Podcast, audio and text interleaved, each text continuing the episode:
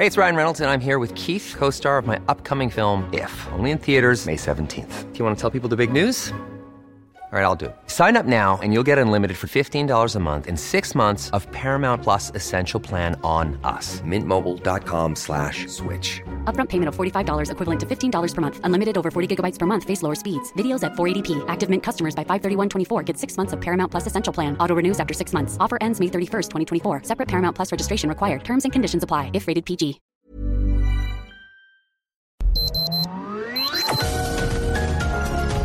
Heraldo Media Group presenta Sergio Sarmiento y Lupita Juárez.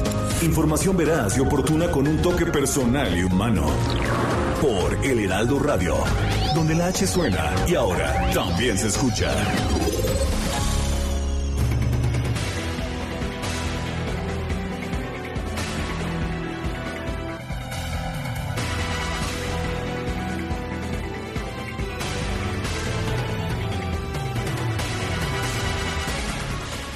Este sábado pasado se inauguró la Feria Internacional del Libro de Guadalajara, sí, y nosotros estamos transmitiendo precisamente de la Feria del Libro de Guadalajara. Es la segunda feria del libro en todo el mundo, la primera del mundo de habla española.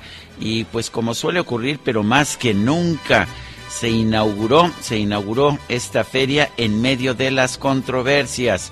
El presidente de la feria, Raúl Padilla, pues que ha sido cuestionado por el presidente de la República una y otra vez, que ha dicho que la feria es un lugar para conservadores, que imagínense, ha invitado a Vargas Llosa, a Aguilar Camín, a Enrique Krause, puro conservador, dice el presidente de la República. Bueno, pues Raúl Padilla respondió este sábado que, eh, que él defiende eh, y siempre ha defendido la autonomía, la autonomía universitaria que nos permitió surgir como espacio siempre abierto al debate de las ideas y a todas las posturas intelectuales y políticas, aun cuando naciéramos en tiempos del régimen de Estado hace 35 años. La FIL dijo, Raúl Padilla ha defendido siempre la libertad de pensamiento, el derecho de los escritores a crear mundos, pero también a cuestionar al mundo en el que viven. Eso es parte de la controversia. Bueno, ya sabe usted que no podemos tener una feria de libros sin tener controversias. Y bueno, yo soy Sergio Sarmiento, quiero darle a usted la más cordial bienvenida a El Heraldo Radio. Efectivamente, tenemos nuestra cabina, una cabina, espero que nuestro equipo de producción esté ya mandando en redes sociales una fotografía, nos la pusieron muy bonita muy bonita y gracias a todo el equipo que ha venido, algunos de la Ciudad de México, otros los que se encuentran aquí en el Heraldo Guadalajara, pues para ayudarnos a hacer esta transmisión desde aquí, desde Guadalajara. Y como siempre, Aquí estoy con mi compañera, queridísima amiga, Guadalupe Juárez, que nos tiene más información. ¿Qué nos tienes esta mañana, Guadalupe? Hola, ¿qué tal, Sergio Sarmiento? Qué gusto saludarte, amigos. Qué gusto saludarlos desde la FIL Guadalajara, emocionados, por supuesto, porque estaremos hablando de letras, de libros, de autores. Y yo emocionada porque voy a conocer a un chavo. Es un chavo, es ¿Ah, súper joven, se llama Antonio Ortuño. Nunca lo había leído. He tenido la oportunidad de leer su libro eh, Matarratas que por cierto incursión en este libro de aventuras y Sergio, sensacional, se los recomiendo, es literatura juvenil y la verdad es que lo que nos trae la FIL es justamente esto, conocer, entender nuevas ideas, nuevas propuestas, nuevos autores y bueno, pues adentrarnos, adentrarnos en el mundo de los libros, así que pues muy contenta de estar aquí, gracias a la FIL Guadalajara por esta invitación y bueno, pues vámonos, ¿no? Vámonos a la información esta mañana. Bueno, la Organización Mundial de la Salud dijo, dijo este domingo, dijo ayer que aún no está claro si la nueva variante del coronavirus, la Omicron, es más transmisible en comparación con otras mutaciones del SARS-CoV-2 o si causa una enfermedad más grave.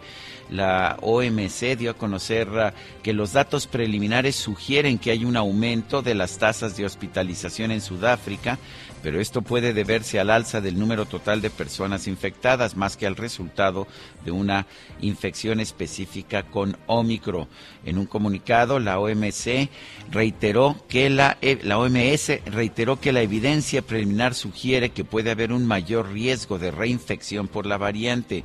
Dijo que está trabajando con expertos técnicos para comprender el impacto potencial de la variante en las contramedidas existentes contra la enfermedad incluidas las vacunas. Actualmente no hay información que sugiera que los síntomas asociados con Omicron sean diferentes de los de otras variantes y ya se ha detectado esta variante Omicron en distintos países del mundo. Canadá informó ayer que ha detectado sus dos primeros casos de la nueva variante del coronavirus en dos viajeros que habían estado recientemente en Nigeria. Los dos se encuentran aislados en Ottawa mientras las autoridades de salud pública rastrean sus contactos.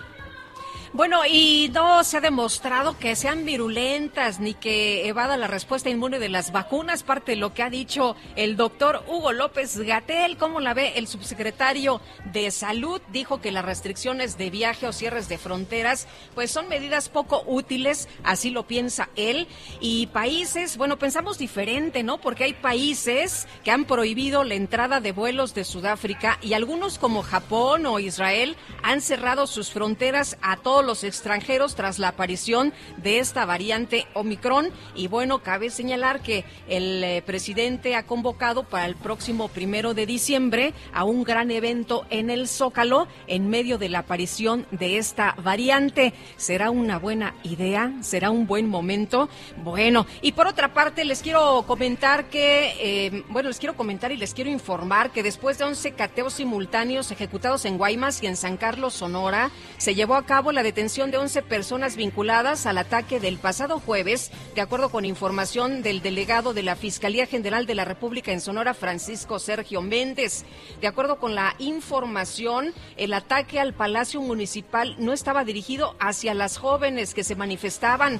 Además, se dijo que se mantiene en comunicación con Giovanna, una joven que resultó herida de bala en ese lugar. Se acordarán que esto, este ataque se dio en el contexto del 25N de esta, eh, pues este Día Internacional de la lucha contra la violencia hacia las mujeres. Y bueno, se informó que los atacantes utilizaron una granada, pero esta provocó daños materiales. Se ha procesado la escena por eh, personal experto en servicios periciales y con ello se ha dejado patente el compromiso de una investigación objetiva y profesional, es lo que han explicado allá en Sonora. Las autoridades coincidieron en que buscarán que el ataque eh, pues eh, del que murió Marisol Cuadras de 18 años y Antelmo Eduardo Escolta de la alcaldesa Carla Córdoba no quede impune. Sí murió una chavita, una joven activista de 18 años, por cierto, hija de un militar. En otros temas, la comunidad estudiantil del Centro de Investigación y Docencia Económicas, el CIDE, decidió ir a paro indefinido.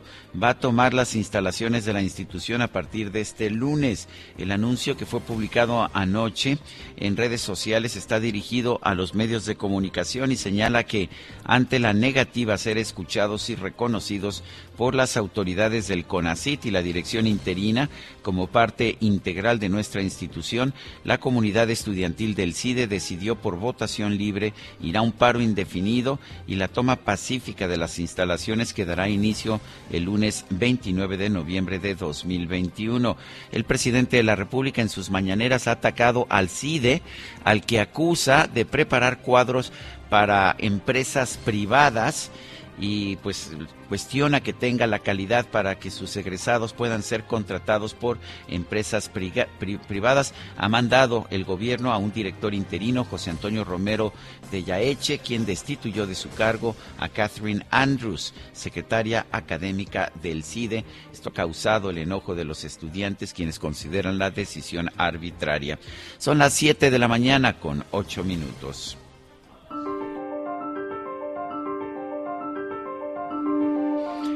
Y la frase del día, leer es tan revolucionario como escribir. Raúl Padilla, el presidente de la FIL.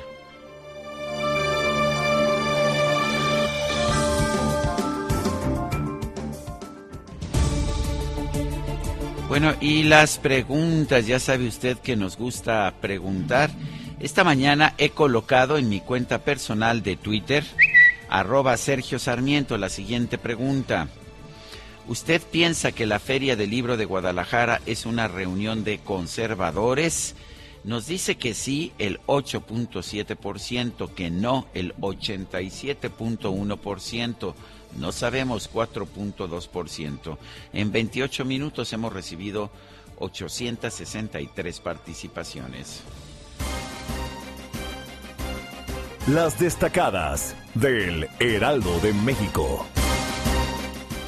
Y está con nosotros Itzel González con las destacadas. ¿Cómo te va, Itzel? Muy buenos días. Muy buenos días, Lupita, Sergio, queridos destacalovers de Guadalajara, de México y del mundo, porque hoy estamos internacionales. ¿Desde Guadalajara para el mundo? Desde Guadalajara para el mundo en esta Feria Internacional del Libro 2021. Se nos hizo después de dos años regresar. Muy contentos, muy listos para conocerlos a, a todos los autores. Ayer veíamos algunas presentaciones nos paseábamos, nuestro compañero Ángel Gutiérrez, que también nos acompaña, se vino todo el día sin desayunar. Súper fan. Súper fan, no quiso ni desayunar. Andaba, andaba famélico. ¿Famélico? Sí, pero, pero ¿sabes Pero qué? se ve, se ve que tiene reservas, Tiene reservas. este, de grasa este, acumuladas. Pero bueno, eh, y también nos fuimos a cenar una carnita asada muy deliciosa Oye, aquí en sí. Guadalajara. Así que excelente la cultura y excelente la gastronomía de este hermoso estado, La de, verdad es que estado de yo Jalisco. me la he pasado trabajando, pero, Sí. pero, pero muy bien, realmente. Ayer presenté a Maruán Soto Antaki, presenté el eh, sábado a John Boyne, el autor irlandés. Muchas presentaciones, mucho, mucho Y trabajo. esta tarde Sergio Ramírez, por si alguien eh, está cerquita, a las se seis quiere de dar la la tarde, vuelta. Sergio Ramírez. Sergio Ramírez con Sergio Sarmiento, se va a ¿Qué poner tal? bueno, ¿no? Se Ton- escucha. Tongolele. Sí, Tongolele.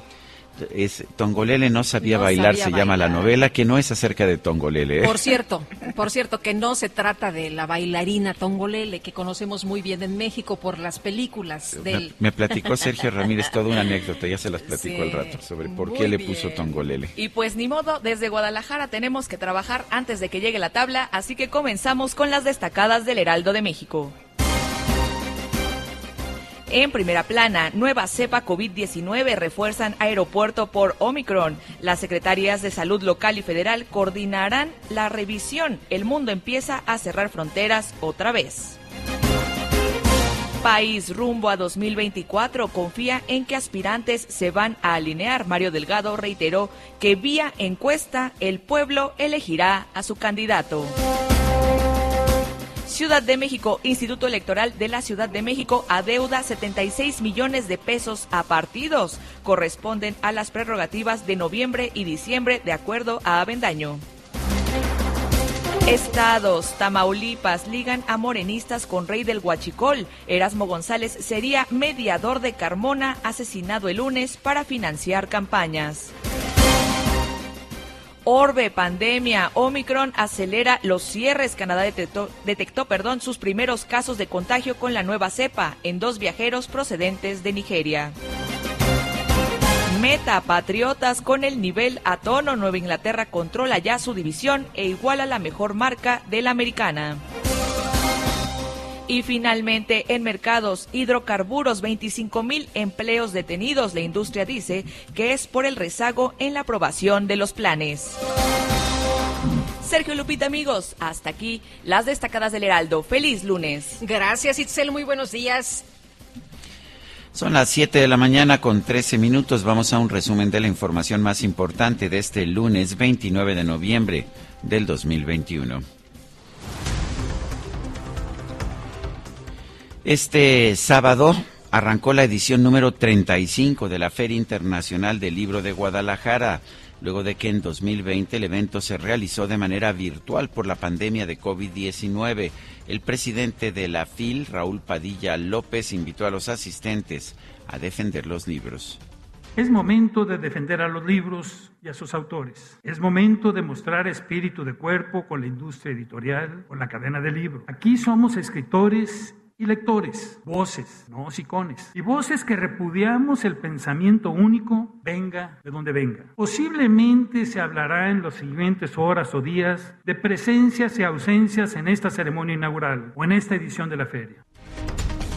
Bueno, y al participar en la Feria Internacional del Libro de Guadalajara, el consejero presidente del Instituto Nacional Electoral, Lorenzo Córdoba, afirmó que en México es necesario refrendar la pluralidad y la libertad frente a cualquier intento de imponer una sola verdad o un pensamiento único.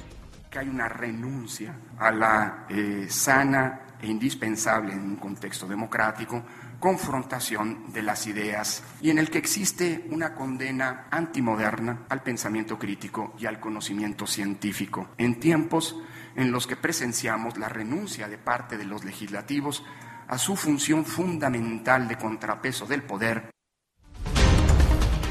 En el marco de la FIL 2021, el magistrado presidente del Tribunal Electoral, Reyes Rodríguez Mondragón, y el consejero presidente del INE, Lorenzo Córdoba, coincidieron en que la reelección de alcaldes y legisladores ha impuesto grandes retos debido a que persisten vacíos legales en esta materia.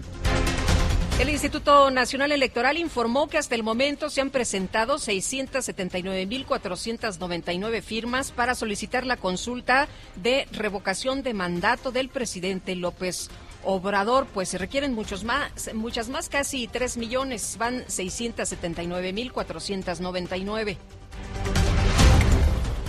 Este fin de semana el presidente López Obrador realizó un recorrido de supervisión por las obras de rehabilitación de la refinería de Salina Cruz en Oaxaca. El mandatario denunció que durante el periodo neoliberal los tecnócratas se robaron el dinero destinado para reconfigurar tres refinerías.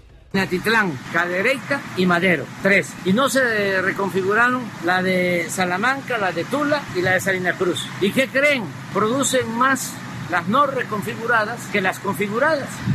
Entonces, ¿qué hicieron con los 8 mil millones de dólares? Pues la mayor parte de esa cantidad se la robaron. Bueno, y por otro lado, el presidente López Obrador se comprometió a terminar en agosto del 2022 las obras de la autopista que conecta la ciudad de Oaxaca con Puerto Escondido. En Sinaloa, este domingo se llevó a cabo la consulta popular sobre la instalación de una planta de amoníaco en la bahía de Ohuira en el municipio de Topolobambo.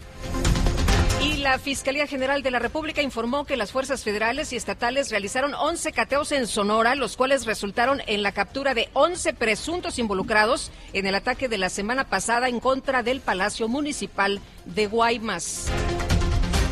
El gobernador de Sonora, Alfonso Durazo, se reunió con las familias de las víctimas del ataque al Palacio Municipal de Guaymas. Aseguró que habrá justicia por este caso. Y no para la violencia en Zacatecas, en Valparaíso, este fin de semana se registraron distintos enfrentamientos entre grupos armados. La Fiscalía General del Estado reportó un saldo de por lo menos ocho personas muertas. Un juez vinculó a proceso al secretario de Seguridad Pública de Tecamachalco, Puebla, Alejandro Santizo, por el presunto asesinato de tres agentes ministeriales ocurrido el pasado 19 de noviembre.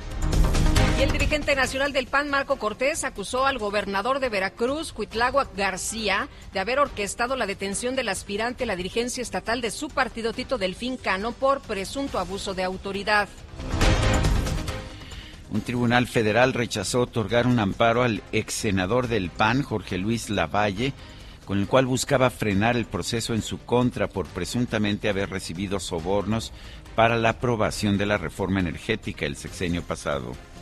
El ex coordinador de la Central de Abasto de la Ciudad de México, Julio Serna, fue detenido en la alcaldía Álvaro Obregón por presunto enriquecimiento ilícito. Un exfuncionario muy cercano al ex jefe de gobierno de la Ciudad de México, Miguel, Ángel, Mancera. Distintos colectivos feministas realizaron una manifestación pacífica en el Zócalo de la Ciudad de México para exigir que se detenga la violencia contra las mujeres en todo el país.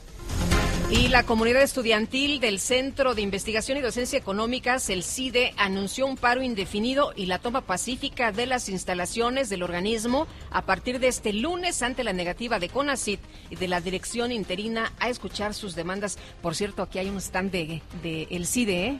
¿Ah, por si quiere alguien acudir, si quiere alguien revisar qué es lo que se publica, aquí hay un stand en la, en la fila en esta feria del libro.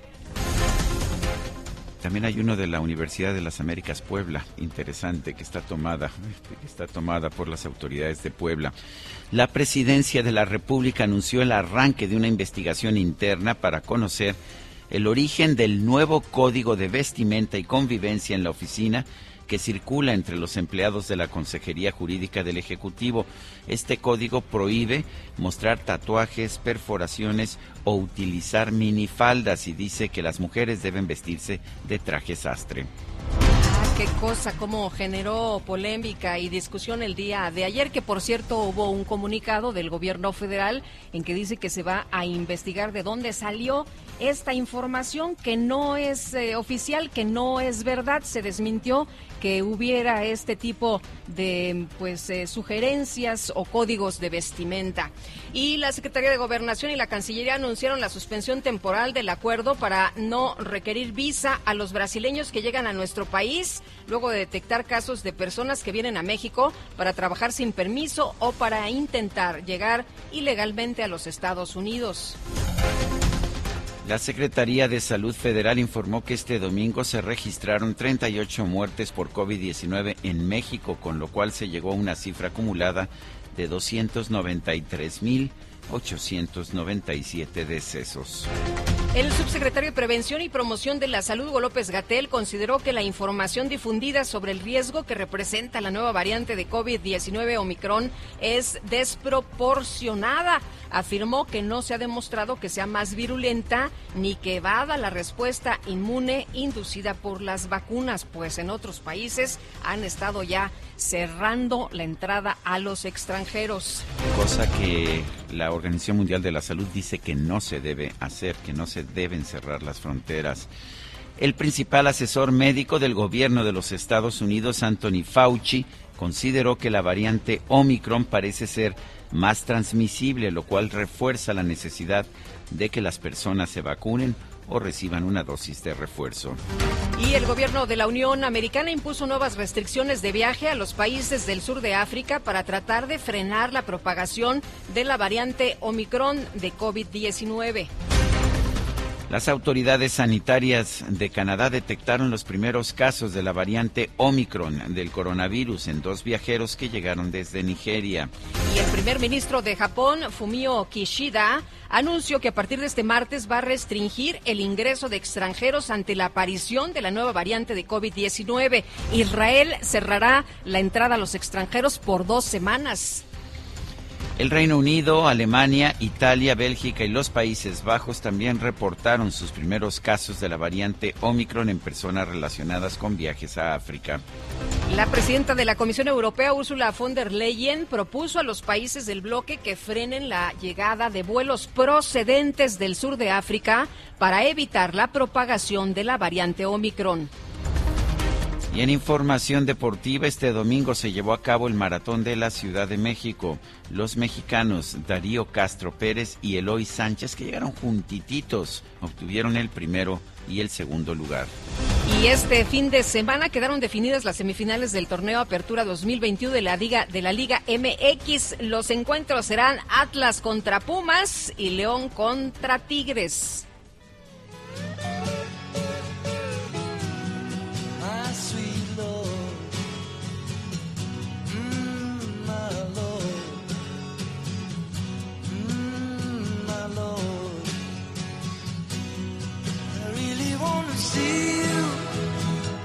Falleció, falleció el 29 de noviembre del 2001 uno de los grandes músicos de todos los tiempos, George Harrison, quien fue, él fue el guitarrista, el, requinto, el, guitarrista eh, que tocaba, digamos, las melodías del grupo, del grupo The Beatles. George Harrison nació en Liverpool el 25 de febrero de 1943. Falleció cuando tenía 58 años en Los Ángeles, California. Eh, no era el compositor más prolífico de los Beatles, esa responsabilidad les tocaba a John Lennon y Paul McCartney. Esto fue de hecho también un motivo de problemas en, en, algún momento, ya que George Harrison quería escribir más música, eh, pero pues ah, finalmente dominaban el grupo Lennon y McCartney. Sin embargo, las canciones que escribió fueron realmente importantes. Empezamos con esta ya de su periodo como solista, My Sweet Lord, mi dulce Señor. George Harrison, aquí en el, en el Heraldo Radio. ¿Te parece bien, Guadalupe? Me parece extraordinario escuchar su música esta mañana, así que a disfrutarla.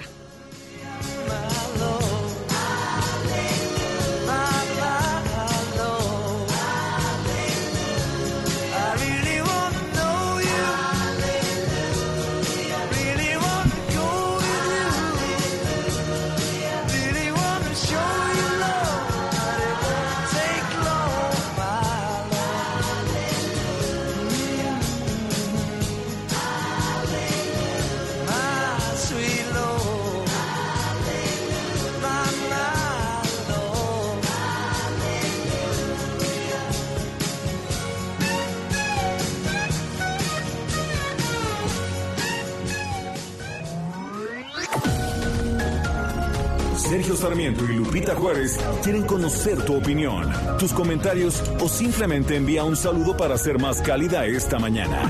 Envía tus mensajes al WhatsApp 5520 109647. Heraldo Radio. Continuamos con Sergio Sarmiento y Lupita Juárez por El Heraldo Radio.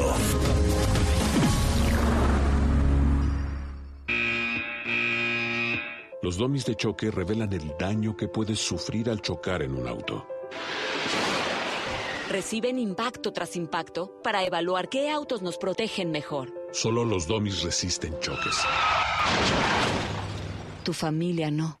¿Sabías que en México se vendieron más de un millón y medio de autos de baja seguridad entre 2015 y 2020. Con autos más seguros y mejor información para los consumidores, se evitarían más de 5.000 muertes cada año. Exijamos autos más seguros para México. Infórmate en www.quetanseguroestuauto.org. Estoy buscando una palabra el 29 de noviembre de 1946 nació el cantautor, guitarrista y poeta cubano Silvio Rodríguez, exponente característico de la música de su país, surgida con la Revolución cubana, conocida como la Nueva Trova, que comparte con otros reconocidos cantautores, tales como Pablo Milanés, Noel Nicola y Vicente Feliu. Con más de cuatro décadas de carrera musical, ha escrito al menos 560 canciones y publicado una veintena de álbumes, siendo uno de los cantautores de mayor trascendencia internacional de habla hispana. Acabando el siglo XX, fue elegido en su país junto con Ernesto Leucona como el mejor compositor cubano del siglo, mientras que a nivel internacional fue galardonado junto a Joan Manuel Serrat como el mejor cantautor hispanoamericano de la segunda mitad del siglo y en 1997 como artista UNESCO por la paz. También recibió el premio ALBA de 2010, además de recibir el grado de doctor honoris causa en la Universidad Nacional Mayor de San Marcos del Perú, la Universidad Veracruzana de Veracruz y la Universidad Nacional de Córdoba en Argentina. Pero entonces lloraba por mí y ahora lloro por verla morir. Pero entonces lloraba por mí y ahora lloro por verla morir.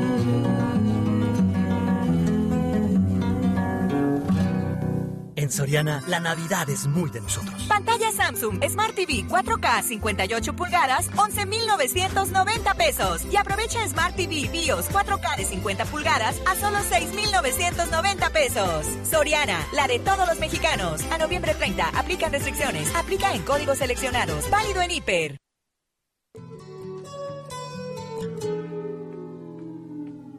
Here comes the sun.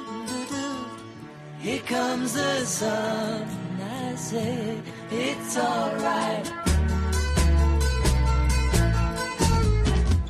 Little darling, it's been a long, cold, lonely winter. Little darling, darling it, it's been a long, a long, cold, lonely winter, and it seems like years since it's been here.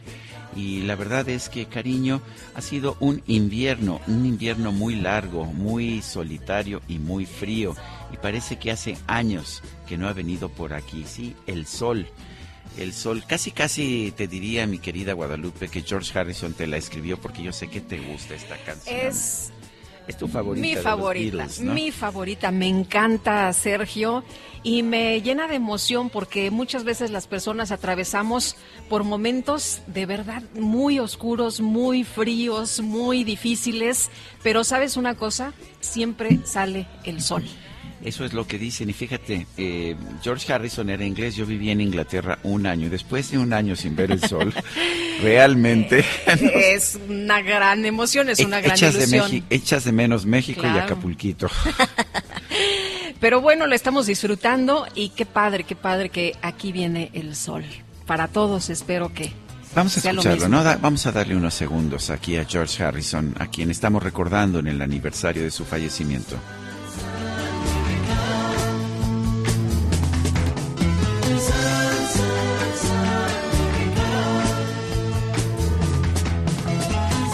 Ay, Lupita, tenemos que trabajar, si no, ya sabes. no, hombre, ¿cómo, regañan, cómo son estos muchachos?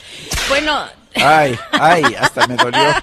ahí está la tabla. Bueno, vamos a poner el acelerador. Buen lunes y buena semana para toda la familia del Heraldo Radio. Abrazo a Lupita, Itzel y Sergio, Salvador Luna. También está Ángel por acá, Salvador.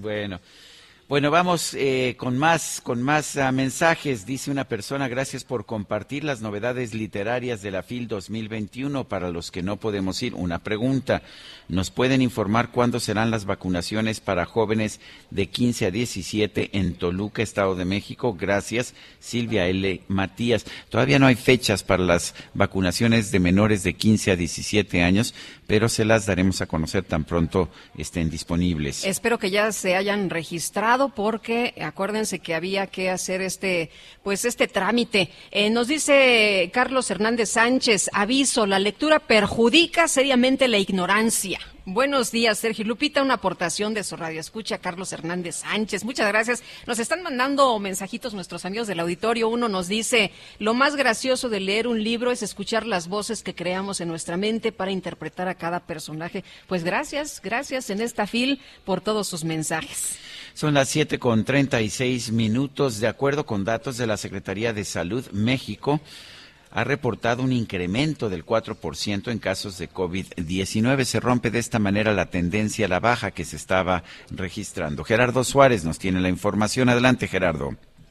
Muy buenos días, Sergio y Lupita. Luego de tres meses con una tendencia a la baja, la Secretaría de Salud reportó un incremento en los casos de COVID-19 correspondientes a la semana 46. Esta semana transcurrió del 14 al 20 de noviembre pasados.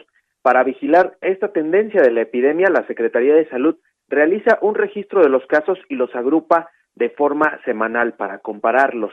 Y al abrir la presentación de datos de esta semana, la 46, la autoridad sanitaria indicó que se observa un aumento estimado del 4% en comparación con los casos registrados en la semana anterior. La semana 46 abrió con 16 mil, poco más de 16 mil casos confirmados de COVID-19, cifra superior a los 15 mil 777 registrados en la semana 45. Esto de acuerdo con datos de la plataforma SINAVE de la Secretaría de Salud. Con ello se rompió una racha de 14 semanas, equivalentes a tres meses, en, la- en los cuales la epidemia de COVID-19 iba en descenso. A principios de agosto, la tercera ola de COVID llegó a su pico de infecciones, sin embargo, a partir de la semana 32 empezaron a disminuir los casos y cada semana presentaba datos menores a la anterior. Diversos especialistas finalmente han proyectado que en diciembre ocurra un repunte del COVID-19, el cual dará paso a una cuarta ola, sobre todo a partir de enero de 2022. Sergio Lupita, esta es la información. Gerardo Suárez, muchas gracias por este reporte. Buen día. Gracias, muy buenos días. Y vamos a platicar esta mañana con el doctor Francisco Moreno, médico internista, infectólogo, también director de la línea de servicio de medicina interna en el Centro Médico ABC. Eh, ya está en la línea telefónica con nosotros. Primero mandarle un abrazo porque ayer fue su cumple del doctor Paco Moreno, de nuestro cuate Paco Moreno. Y preguntarte, querido Paco, pues sobre esta variante Omicron, eh, lo que se sabe hasta el momento y qué complicaciones o implicaciones podría tener esta nueva variante, qué tan peligrosa, qué tan riesgosa, qué es lo que tenemos que saber en estos momentos. Gracias, Sergio Lupita, gracias por la felicitación y, comparto el gesto de amistad que creo que es lo más importante. Pues mira, la realidad es que sabemos todavía poco. Sabemos que es una variante que aparece en una región de Sudáfrica y tiene una dispersión muy alta. Es decir, parecería que desplaza o podría desplazar a la variante Delta como la predominante en el mundo porque es altamente contagiosa. Y también sabemos que tiene 30 mutaciones en la proteína S. La proteína S sirve para que el virus entre a la célula, pero es también eh, la proteína S en la cual se basó la creación de las vacunas que hoy se aplican. Para que eh, tu auditorio entienda en una analogía, es como si tú eh, le enseñas a alguien la figura de una persona que puede dañarte. Y esta persona ahora tiene 30 diferentes aspectos que la original. Eso complica el sistema inmune de ser capaz de detectar que este sigue siendo algo a lo que tú tienes que reaccionar rápidamente. Seguramente las vacunas nos van a proteger algo, pero la escala de protección podría ser menor. Entonces, lo que nos queda saber es la agresividad de la variante. Si la variante es una variante que afortunadamente por mutaciones la volviera mucho menos agresiva, provocara un catarro común, pues esto estaría de alguna manera ayudando al mundo a salir de esto.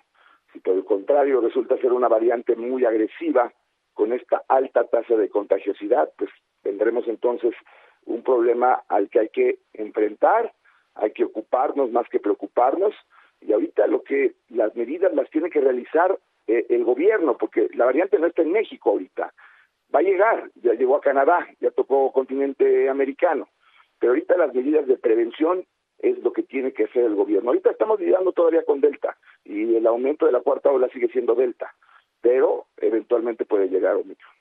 Paco, ¿cuáles son las medidas que hay que tomar? Algunos países han cerrado fronteras. La Organización Mundial de la Salud no recomienda el cierre de fronteras.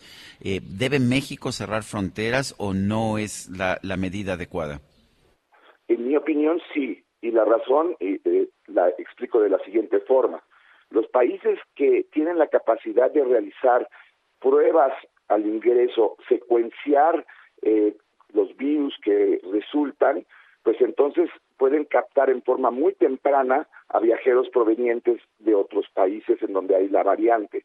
En México no tenemos ni siquiera el protocolo de hacer pruebas a los que llegan. Hacemos pruebas a los que se van, pero no a los que llegan. Entonces, si tú no cierras fronteras, si no estás haciendo pruebas, pues eventualmente puedes tener un gran número de personas que lleguen infectadas y eso no da tiempo. Eh, el chiste es la detección temprana para poder limitar que la variante aumente. Y si México no hace pruebas en el momento de la entrada, pues entonces tiene que cerrar fronteras. Paco, asistir a eventos donde hay muchas personas concentradas, aunque traigamos cubrebocas y que sea al aire libre, ¿es una buena idea? Pues no es buena idea a menos de que sea algo extremadamente necesario. Los altos, los eh, pues actos multitudinarios evidentemente son una fuente de contagio y de dispersión del virus. Ahorita es un momento como para mantener eh, bajos la, la, el bajo movimiento. Sabemos que el movimiento, mientras más se mueve la población, más hay la posibilidad de esta dispersión del virus. Entonces, evidentemente, pues el llamado a reunirse eh, el próximo primero de diciembre, pues no es, considero que una buena medida. Ahorita es momento de cuidarnos, no es de celebrar. Eh, somos seres sociales, pero ahorita debemos ser seres responsables. Hay que cuidarnos. El subsecretario Hugo López Gatel ha señalado que pues que no sabemos todavía qué tan virulenta es esta variante y que pues que no hay necesidad de, de cerrar fronteras ni de tomar otras medidas. ¿Qué opinas? Pues es que el problema en México ha sido ese, se ha minimizado desde que empezó la pandemia. Recordemos que en, los eh, primeros meses de la aparición del SARS-CoV-2 se decía que esto iba a ser una simple gripa, que si eh, íbamos a tener seis mil fallecidos máximo, que un escenario catastrófico sesenta mil, que no había de qué preocuparse. Y eh, la, historia ya nos enseñó que minimizar un problema puede traer unas consecuencias muy eh, severas. Entonces ahorita vale más la pena estar ocupado realizando las medidas que minimizando un problema. Tampoco hay que alarmar a la población, no. Omicron no está en México. Delta sí, y sigue habiendo contagios y estamos entrando al invierno y no estamos teniendo la vacunación a los ritmos que necesitamos. La vacunación ha caído en México en forma muy importante. Mientras países ya están aplicando terceras dosis, aquí apenas el 50% de la población está bien vacunada. Tenemos que ser más proactivos. Paco, si tenemos las dos vacunas, eh, ¿podemos eh, ampararnos en eso y decir, ah, bueno, pero es que yo ya tengo las dos vacunas? Eh, yo diría que las dos vacunas no te, eh, te protegen de tener una infección y puedes contagiar. Lo que hacen las vacunas es ayudarte a que no tengas enfermedad grave o que vayas a fallecer por la enfermedad. Pero lo que es importante es también recordar que se ha demostrado que con el tiempo las vacunas pierden eficacia. Entonces sería un problema muy serio que llegara la variante Omicron, que de por sí escapa a las vacunas en una población que ya más que se esté vacunando está perdiendo inmunidad por el tiempo, porque parecería ya ahorita en este momento que hay más gente que está perdiendo inmunidad por el tiempo que ha pasado entre su segunda dosis y no recibir una tercera que las nuevas que se están vacunando. Muy bien, pues eh, doctor Francisco Moreno, como siempre agradecemos que puedas platicar con nosotros de ese tema tan importante. Gracias a ustedes y a seguirnos cuidando. Buenos días. Es eh, Paco Moreno, médico internista, infectólogo, director de la línea de servicio de medicina interna del Centro Médico ABC. Y se va a reforzar la vigilancia epidemiológica en el Aeropuerto Internacional de la Ciudad de México para detectar la variante del virus del SARS-CoV-2 Omicron. Esto lo informa el gobierno capitalino. Jorge Almaquio nos tiene la información. Adelante, Jorge. Gracias, Sergio Lupita, amigos. Así es, ante el riesgo que representa la presencia de Omicron, la nueva variante COVID-19 en otras ciudades del mundo, principalmente en Europa, el gobierno de la Ciudad de México determinó reforzar la vigilancia epidemiológica en el aeropuerto internacional de la capital del país. Hasta el momento no se ha identificado algún caso de la nueva mutación del virus descubierta en Sudáfrica, por lo que la jefa de gobierno, Claudia Sheinbaum, aseguró que no hay motivo de alarma entre la población. Sin embargo, aumentarán el monitoreo y la coordinación con el gobierno federal ante la amenaza del nuevo brote. Escuchemos. Bueno, a nosotros nos corresponde la vigilancia epidemiológica en el aeropuerto. Se está haciendo un eh, reforzamiento por parte de la Secretaría de Salud, pero sobre todo la coordinación también con la Secretaría de Salud del Gobierno de México. Ellos son los que hacen el análisis. Tras la instalación del Gabinete de Seguridad y la Mesa de Construcción de Paz en la Alcaldía Coajimalpa, la mandataria capitalina destacó que en la capital del país por el momento no hay ningún tipo de alerta. Así lo dijo. Hasta ahora no hay ninguna alerta en este sentido. Y también hay que decir que aún hay investigaciones a nivel internacional sobre esta variante que se encontró en Sudáfrica y el impacto de la vacuna o si cubre la vacuna también esta variante. Pero todavía se está en este proceso y por lo pronto pues es nada más darle seguimiento y no pues tener gran alarma hasta que no sepamos exactamente cuáles son las condiciones de esta variante insistió en que se mantendrán pendientes en todo momento y que por lo pronto cuentan con un convenio con el Instituto de Investigación Genética con el que también se investigan las mutaciones del virus del COVID-19. Shane Pardo reiteró que la investigación en torno a la nueva variante aún se encuentra en proceso, por lo que pues darán seguimiento a la vigilancia epidemiológica hasta que no se conozcan las condiciones de la variante Omicron y las afectaciones reales. Y bueno, para comentarles y para darles respuesta a un eh, amigo del auditorio, informarles también que la aplicación de la vacuna contra la influenza concluye el último día de marzo del 2022, pero el objetivo es que el 31 de diciembre del 2021 la mayor parte de la población que lo necesita cuente con su dosis, por lo que los 200, los 200 centros de salud en la Ciudad de México reciben a la población. Pueden acudir a estos centros, Sergio Lupita, amigos, de las 8 de la mañana a las 15 horas para recibir su vacuna contra la influenza. Por lo pronto, el reporte que les tengo. Jorge Almaquio, muchas gracias. Buen día, hasta luego. Son las 7 de la mañana con 48 minutos. En Soriana, la Navidad es muy de nosotros. En higiénicos y servilletas Elite o lavatrastes líquidos de 1.1 litros o más, compra uno y lleve el segundo al 50% de descuento. Soriana, la de todos los mexicanos. A noviembre 29, aplican restricciones. Aplica sobre la misma línea de producto. Válido en hiper. Bueno, y se tenían que registrar la semana pasada los chavos de 15 a 17 años de edad que quieran recibir la vacuna contra COVID-19. Por cierto, que hoy empieza la vacunación de menores de edad de 15 a 17 en la Ciudad de México. Y Carlos Navarro, nos tienes todos los detalles, te escuchamos. Buenos días, Sergio Lupita. Les saludo con gusto a ustedes el auditorio y comentarles que hoy, hoy inicia la vacunación contra COVID-19 para jóvenes entre 15 y 17 años de edad en la Ciudad de México. El calendario y las sedes para la vacunación fueron definidos el sábado pasado por las autoridades locales. El director de Gobierno Digital de la DIP, Eduardo Clark, informó que estiman inocular en una sola semana un universo de 380.808 adolescentes. Este lunes 29 de noviembre inician las alcaldías Azcapotzalco y Gustavo Madero, que tendrán como sede la Arena Ciudad de México. De martes a sábado en Álvaro Obregón y Coajimalpa la sede será la Expo Santa Fe. Milpalta, el Deportivo Villa Milpalta, la Prepa 5 para jóvenes de Xochimilco y Tlalpan, mientras que la Boca 7 para Iztapalapa e Iztacalco. Para las alcaldías de Magdalena Contreras, Coyoacán y Tláhuac, la sede es el Censis Marina en Coyoacán entre martes y viernes. En el caso de las alcaldías de Cuauhtémoc, Miguel Hidalgo, Benito Juárez y Venustiano Carranza, la sede disponible será la Biblioteca Vasconcelos entre martes y sábado de esta semana.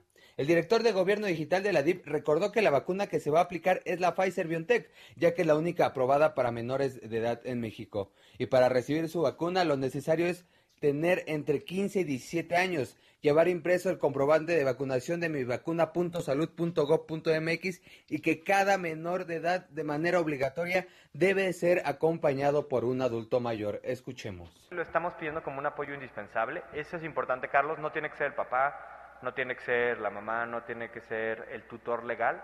Puede ser cualquier adulto, desde un tío, la abuela, un hermano que tenga más de 18 años, inclusive un amigo, pero sí tenemos que tener a alguien que nos apoye en caso de que ocurra algo en la unidad vacunadora. Nadie quiere que ocurra nada, nadie quiere que haya algún percance, pero digamos que algún joven tiene alguna reacción alérgica, algún joven tiene un ataque de pánico, es importante que haya alguien ahí que pueda ayudarnos a tener contacto con, con los padres, con los conocidos y referirlo a la atención que requiere. Sergio Lupita, la información que les tengo.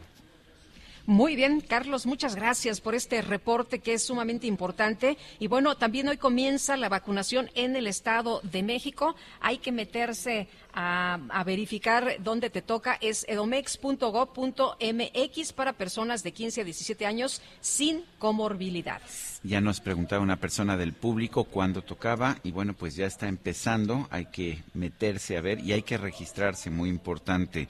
Son las 7 con 51, Gerardo Galicia está en el oriente de la Ciudad de México. Adelante, Gerardo.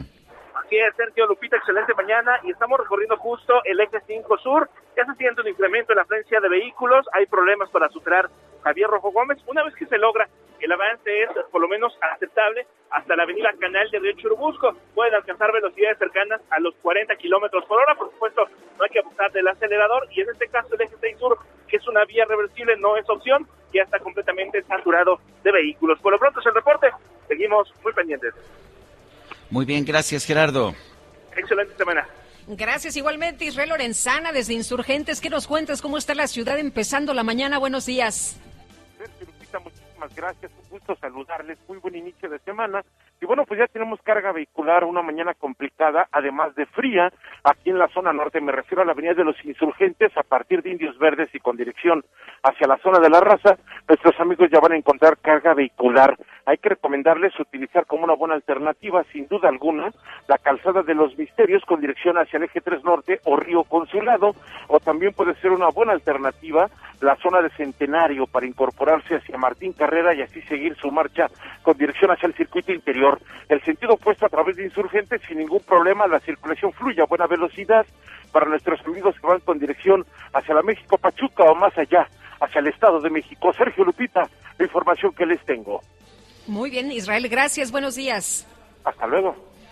Bueno, y quiero recordarle que estamos transmitiendo desde la Feria Internacional del Libro de Guadalajara. Lo estamos haciendo con mucho gusto, una gran actividad. Es un, una reunión anual que se suspendió el año pasado por la pandemia, pero que pues, resulta muy estimulante para pues para nuestro trabajo, muy estimulante también para nuestra diversión. Nos encanta leer, ¿no es así, mi querida Guadalupe? Efectivamente, nos gustan los libros, nos gustan las letras y la verdad es que pues eh, esperamos disfrutar, Sergio, de esta feria que hace pues Yo, yo ya eh, llegué desde el viernes, tú ¿eh? ya Yo ya llegaste, tú ya estás sí. inmerso, tú ya estás echando clavados en libros, en presentaciones, eh, has presentado libros, pero la verdad es que siempre es un gozo y además reencontrarnos, Sergio, por esta situación de la pandemia, pues la verdad es que es una alegría poder estar aquí de nuevo. Sin dejar de utilizar Claro. mascarilla, por supuesto, y sin dejar de cuidarse. Además hay menos aforo de gente, por supuesto, en fin, hay medidas especiales.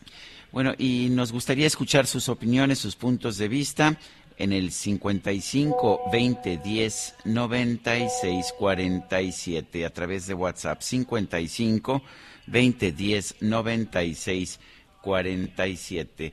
Vamos a una pausa y regresamos.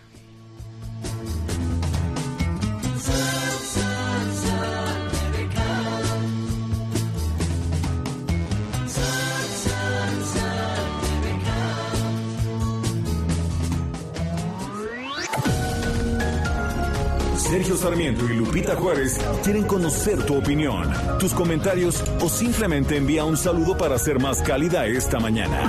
Envía tus mensajes al WhatsApp 5520 109647. Heraldo Radio, la HCL se comparte, se ve y ahora también se escucha. Continuamos con Sergio Sarmiento y Lupita Juárez por El Heraldo Radio.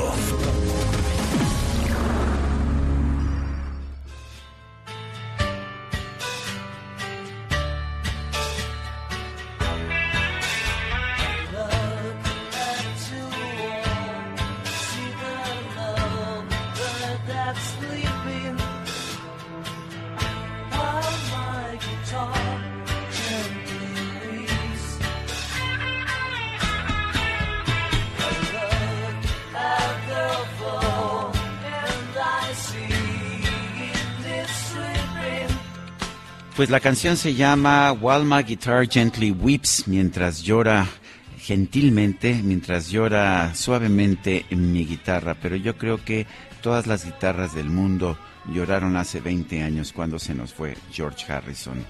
Lo estamos escuchando el día de hoy en el Heraldo Radio.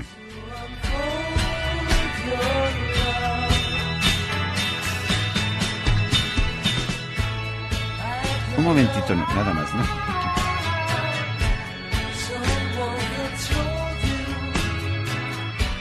Y tenemos mensajes de nuestro Ah, qué público. buena música, qué buena música esta mañana. Y Silvia Hernández nos dice, el gobierno ya demostró que no se interesa por nuestra salud, depende de nosotros y nuestro cuidado para que no se riegue el contagio si en verdad no queremos otra pandemia. Dice otra persona, Sergio Lupita, creo que deberían ser más cuidadosos en lo que se replica. Esta variante fue descubierta en Sudáfrica, es cierto, donde vivo, pero no se sabe si se originó aquí.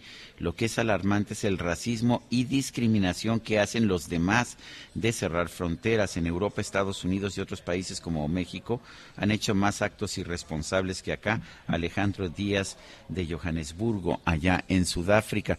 Bueno, lo que sí le puedo decir es que se descubrió que Sudáfrica fue muy responsable porque de inmediato, en momento, el mismo día en que se identificó, se identificó que era una nueva variante, dio a conocer la información y de inmediato los países del mundo castigaron a Sudáfrica por esta responsabilidad prohibiendo los vuelos desde Sudáfrica. La verdad es que no es justo. También esto nos demuestra la importancia de la vacunación. Eh, Sudáfrica es uno de los países, bueno, toda África es uno de los continentes con menor vacunación. Bueno, y este sábado comenzó la 35 edición de la Feria Internacional del Libro de Guadalajara, una de las más importantes del mundo, y estamos muy contentos porque aquí en vivo, en directo y a No, todo no color. una de las más importantes del mundo, la segunda más importante Sí, del por mundo después supuesto. de Frankfurt y aquí la está con nosotros Marisol española. Schulz, directora de la Feria Internacional del Libro de Guadalajara, a quien le damos pues la bienvenida, querida Marisol. Qué gusto verte aquí esta mañana en este reencuentro, pues no nada más con Sergio y conmigo, sino en general emotivo presencial después de haberlo hecho eh, pues a través de redes sociales, ¿no? Que fue una gran herramienta, pero no es lo mismo. No, no es lo mismo. Buenos días, Sergio, Lupita. Feliz de estar con ustedes. Obviamente hemos hablado por mi- de radio, pero no, no así, no con esta cercanía. Y esta cercanía también es el símbolo de lo que estamos viviendo en estos momentos dentro de la feria. Nos volvemos a ver, nos volvemos a ver, nos volvemos a sonreír. Muchos nos podemos quitar a ratos el, el cubrebocas. Aquí dentro de la feria hay que tenerlo obligadamente, menos aquí en la cabina, por supuesto. Pero la- esta, es la, esta es la intención, el regresar a pesar de las circunstancias. Años durísimos, tuvimos un muy buen año en términos de, de audiencia virtual, muy buen año. Pero eso no es lo mismo. Una feria de libro tiene sentido en la medida en que nos vemos, en la medida en que nos encontramos.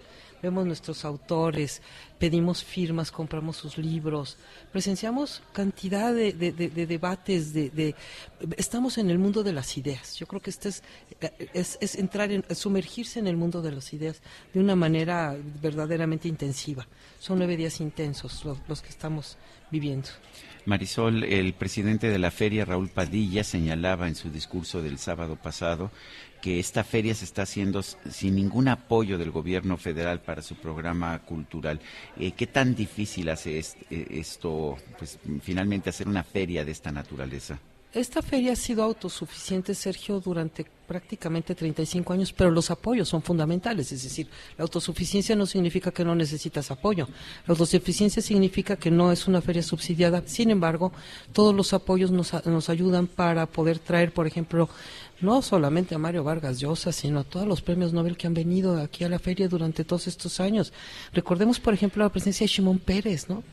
Pero decía el presidente en, los ataques, que ha hecho muchos ataques a la feria, le molestó muchísimo que la feria recibiera el premio, eh, el premio Princesa de Asturias allá en España, y dice que son puros autores que él llama conservadores, como, como- Obviamente es una desinformación. Yo creo que ahí o, quien ve el programa que hemos hecho durante 35 años se da cuenta que aquí la feria como tal no hay una ideología presente. La feria está abierta, es un espacio público abierto de libertad y de reflexión y de diálogo a través de la palabra de todas las ideas, de todos los colores.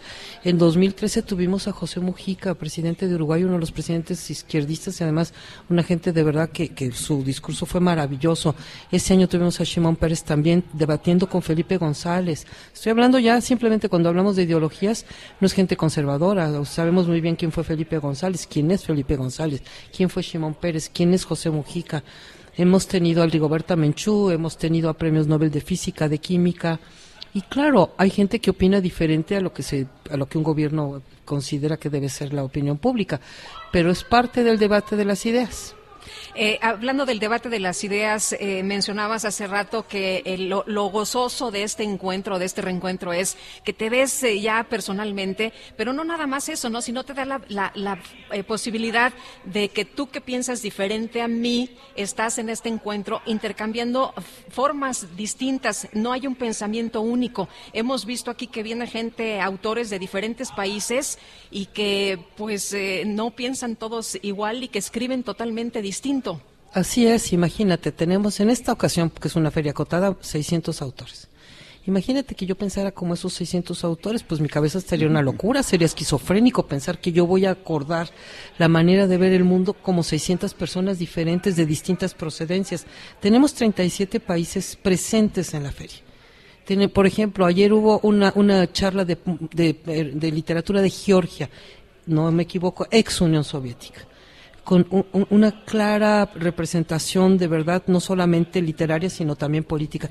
No puede uno pensar como 600 personas diferentes. Cada uno, cada cabeza es un mundo y esto se está comprobando aquí, por supuesto. Esa es la, esa es la, yo creo que una de las grandes virtudes de esta feria, poner la feria, poner el espacio público a la disposición de que 600 personas puedan manifestarse, sobre todo artísticamente, porque esta no es una feria solo política.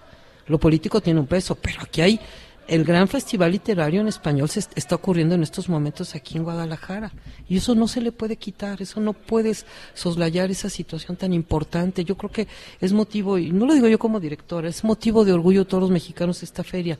Yo la tengo que defender como directora, pero la he defendido siempre. De hecho, Raúl Padilla decía ayer, hay que defender a los libros. Exactamente, y también nuestro rector general, porque esta es una feria de la Universidad de Guadalajara, hay que defender a la feria. A la feria se le defiende, y se le defiende porque es, una, es, es patrimonio. Yo creo que el hecho de que el Princesa de Asturias nos haya reconocido con el Premio de Comunicación y Humanidades habla del peso cultural, no habla de una feria comercial, no habla de una feria política. Comunicación y Humanidades, un, un premio que tuvo en su momento Humberto Eco, simplemente. Pues Marisol, siempre es un gusto conversar contigo. Marisol Schulz, directora de la Feria Internacional del Libro de Guadalajara. Gracias por tenernos No, aquí. Muchas gracias a ustedes y sigamos disfrutando todos estos días hasta el día 5 de diciembre. Muchas gracias. Gracias. Qué gusto saludarte. Buenos días. Son las ah, 8 de la mañana con 8 minutos. Para Lupita Juárez, tu opinión es importante. Escríbele a Twitter en arroba Lupita Juárez H.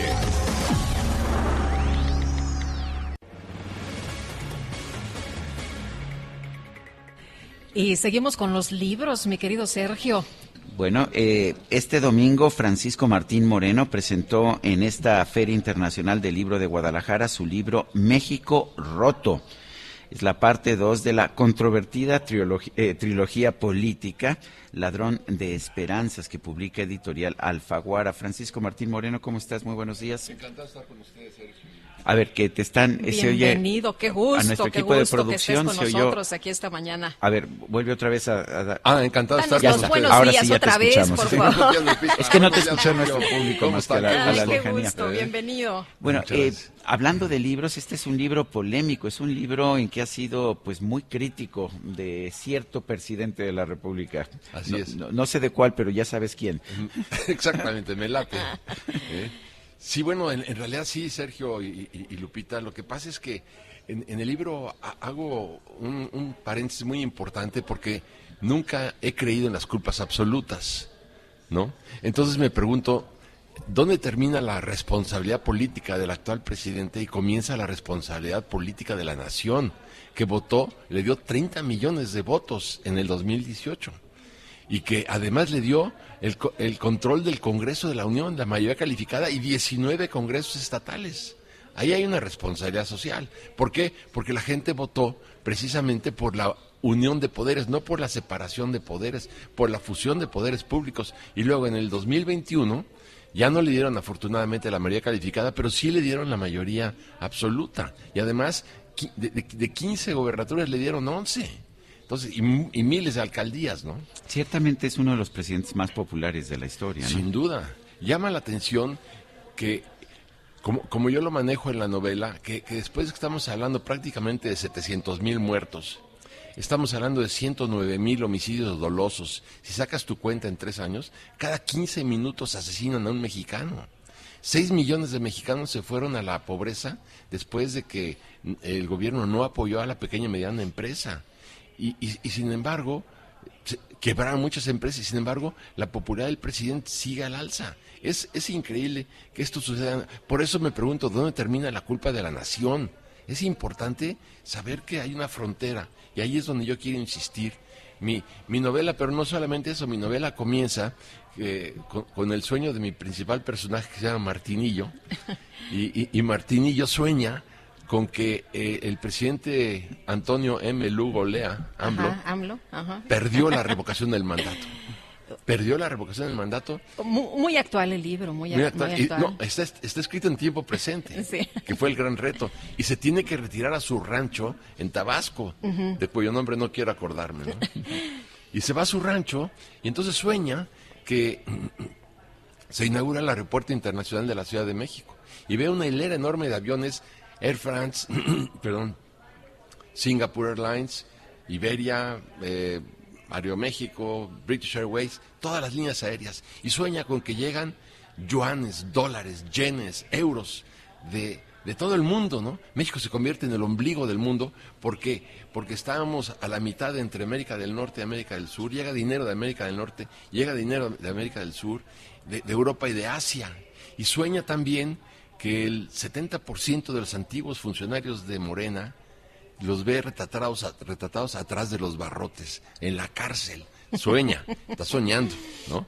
Pero también sueña que en el Zócalo Capitalino desfilan unas jaulas donde va el doctor López Gatiel, no Gatel, sino Gatiel. No, no, no, es otro. Es otro. Es otro. Es otro.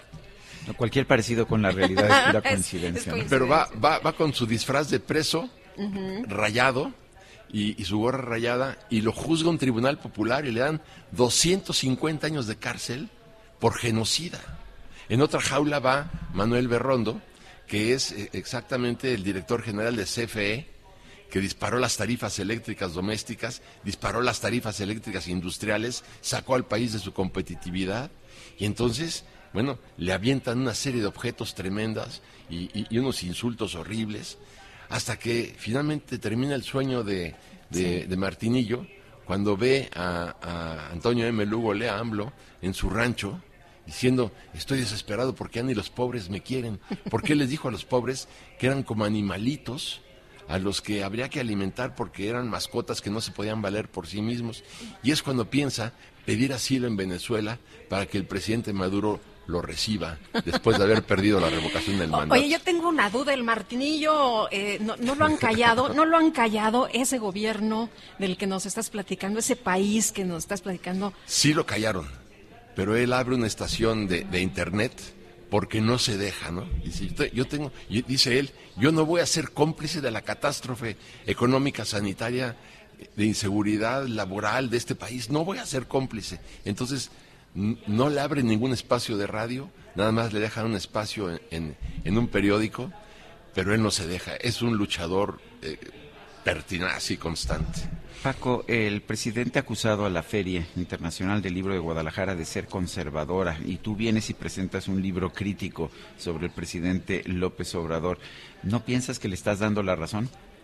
Bah, Al contrario, ¿no? Yo digo, si él dice, eh, él nos llama, lo- lo- yo comenzaría por decir que nunca ha definido qué es ser conservador. Los conservadores eran los proclericales que trajeron, históricamente hablando, que trajeron a Maximiliano. Eran, era, era el clero y eran las fuerzas reaccionarias. Pero ahora, yo después de que no escucho lo, ni define lo que es una, un, un conservador, yo me incluyo en los conservadores. Y ustedes también. Yo creo que en este momento... Bueno, yo soy un liberal. Todos somos conservadores de acuerdo al criterio de él.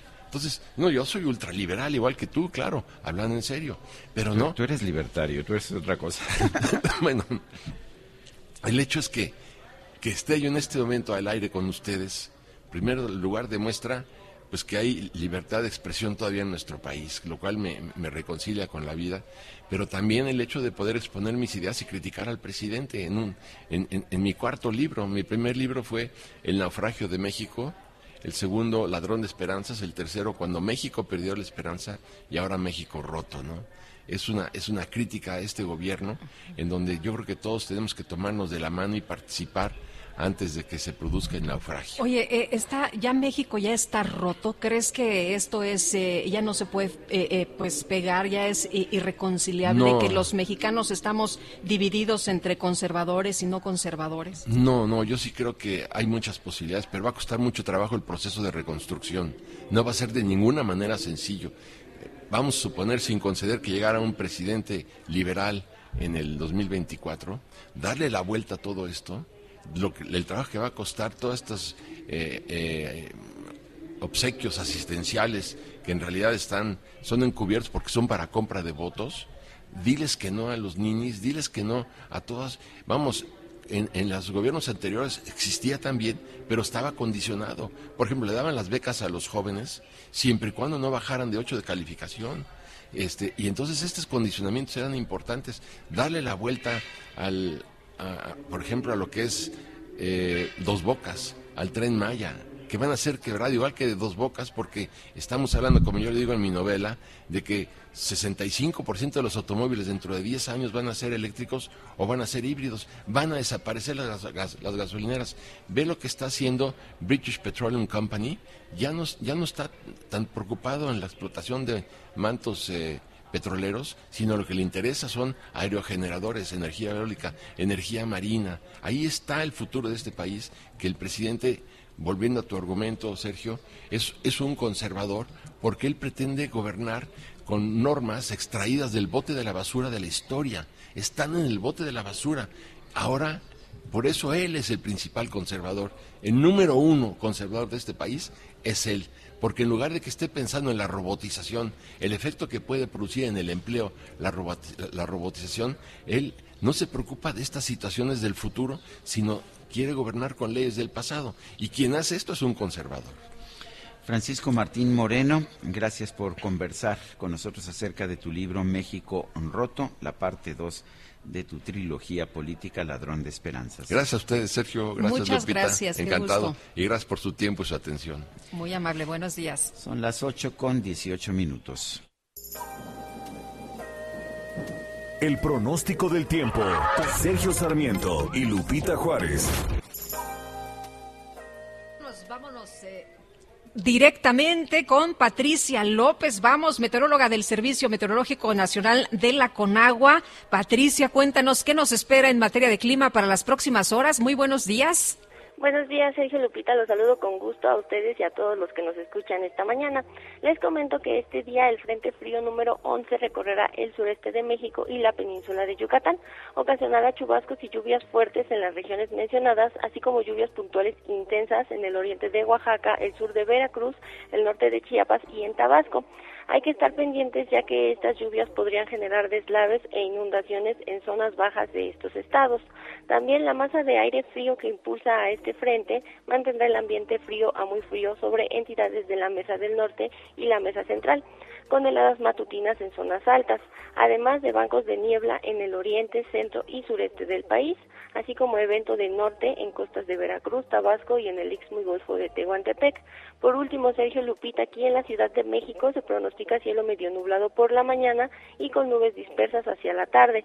No se esperan lluvias. La temperatura máxima estimada es de 22 a 24 grados centígrados y la temperatura mínima para mañana al amanecer entre 7 y 9 grados centígrados. Sergio Lupita, este es el reporte meteorológico desde el Servicio Meteorológico Nacional. Regreso con ustedes y bonito inicio de semana para todos. Gracias, Patricia. Qué gusto. Buenos días. Hasta luego. Bueno, y son las 8 con 20. Vamos con los especiales de la silla rota. Sergio Sarmiento y Lupita Juárez.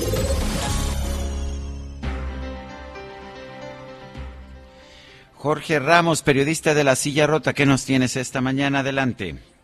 ¿Qué tal, Sergio? Muy buenos días, Lupita, y buenos días al auditorio. Pues eh, el público recordará que uno de los eh, programas insignia eh, del actual gobierno del presidente Andrés Manuel López Obrador es el Instituto de Salud para el Bienestar, el INSABI, que pues retomó eh, o fue, tomó el lugar de lo que se conoció como el Seguro Popular. Bueno, pues eh, encontramos eh, que en el eh, presupuesto aprobado para el próximo año eh, hay una partida especial de recursos para apoyar al Bienestar. Y bueno, lo que encontramos ahí al buscar a especialistas, ¿qué significa esta transferencia de recursos? Pues lo que nos están explicando, y es lo que traemos hoy en este especial de Mariluz Rondán en la silla rota, es que el gobierno está dotando de más atribuciones al programa Bienestar, eh, de tal forma que sea la nueva apuesta para brindar atención a la población sin seguridad social, lo que eh, aseguran los expertos es una forma de admitir que el INSABI ha fracasado en eh, la forma de asegurar el acceso a la salud. Y con datos y con cifras y con hechos estamos ahí describiendo cómo eh, esta eh, medida tomada por el presidente y que está prevista en el eh, artículo transitorio decimosexto de la Ley de Ingresos de la Federación, pues se está dotando al INS de más recursos para que brinde servicio a la población, lo que insisto, a, ojo de los expertos, está dejando pues sin fuerza al INSABI. Una forma más de demostrar que el INSABI no está dando resultados, Sergio. Jorge Ramos, gracias por, por esta información y estamos al pendiente. Todo se puede leer eh, con detalle en la silla rota, ¿no? Así es, en la silla rota los esperamos para que puedan leer con detalle de qué se trata esta información y por qué decimos que el INSABI pues está eh, dando algunos luces de problemas y de que no está funcionando como se esperaba o como lo había anunciado el gobierno de la República. Muchas gracias, Jorge. Muy buenos días, Sergio. Bueno, y con el fin de ser contrapeso ante un poder arbitrario y centralista, legisladores, activistas y ciudadanos convocaron a conformar el Frente Cívico Nacional que buscará postular al candidato presidencial de oposición para 2024. Guadalupe Acosta Naranjo del PRD anunció que trabajarán en una propuesta para elegir en una elección primaria al abanderado opositor para la presidencia a fin de contrastar con el dedazo del presidente López Obrador a favor de Claudia Sheinbaum. Bueno, ya dan por hecho, ¿no? Pues hasta donde tengo entendido van a hacer una encuesta, Eso ¿no? es lo que ha dicho Van a seleccionar el por encuesta. El presidente dice que va a apoyar a cualquiera que surja de esa encuesta como triunfador, sea hombre o sea mujer. Él dice que pues todavía está en proceso de selección. Ya el eh, senador Ricardo Monreal decía, no, por favor, no hagan encuesta. Acuérdense que en la encuesta para la Ciudad de México yo iba en primer lugar y luego me pusieron en cuarto lugar. Él dice que no quiere ese proceso. Pero bueno, por lo pronto, por lo pronto, en este nuevo frente, el eh, ejercicio sería organizado por el INE y pagado con recursos de los partidos políticos. En este evento estuvieron Cecilia Soto, Gustavo Madero, Emilio Álvarez y Casa, eh, Ricardo Pasco, Demetrio Sodi, eh, Marilina Morera, eh, también eh, Fernando Belaunzarán. En fin, pues vamos a ver qué es lo que surge de este frente y quién será su candidato. Bueno, son las 8 de la mañana con 24 minutos. Vamos a una pausa y regresamos en un momento más.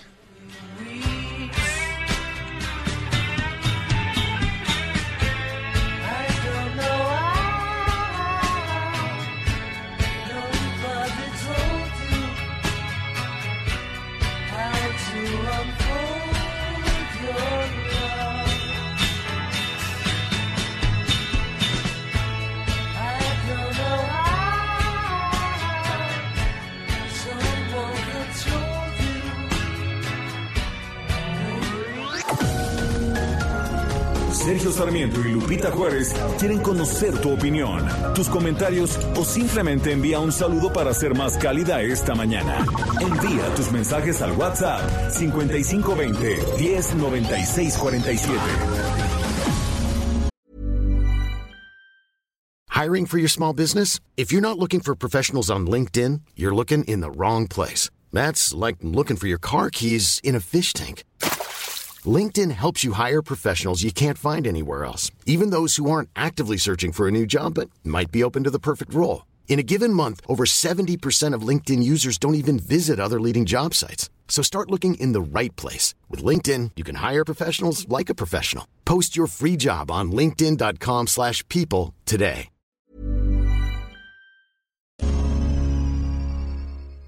Heraldo Radio. La HCL se comparte, se ve y ahora también se escucha. Continuamos con Sergio Sarmiento y Lupita Juárez por El Heraldo Radio. Jaque Mate con Sergio Sarmiento.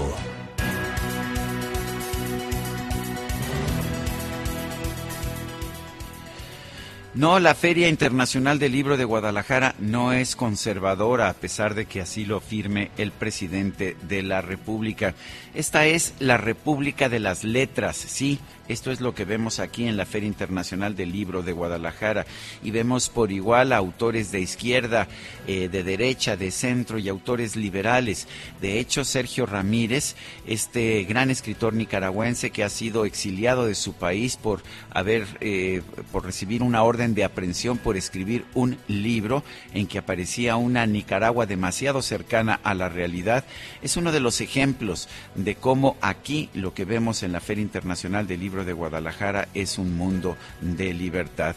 El presidente de la República debería tratar de, de no querer imponer sus puntos de vista a todos los demás pensadores de México y del mundo.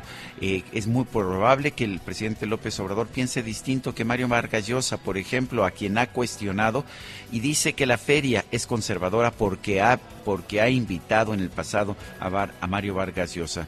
Lo curioso del caso es que Vargas Llosa ni siquiera está aquí presente el día de hoy y hay autores, muchos de izquierda, muchos más de izquierda que el presidente López Obrador.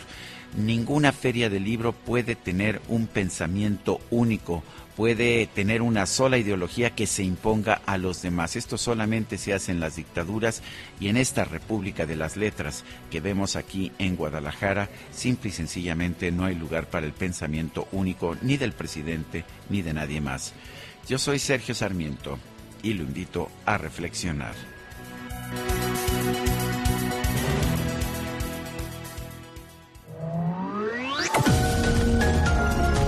Sergio Sarmiento tu opinión es importante. Escríbele a Twitter en arroba Sergio Sarmiento.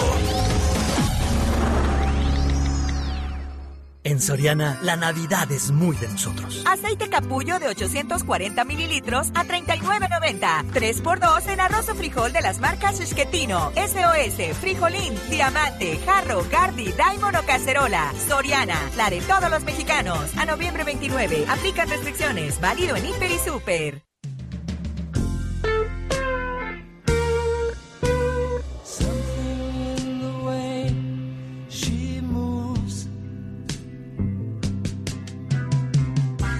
Attracts me like no other lover. Something in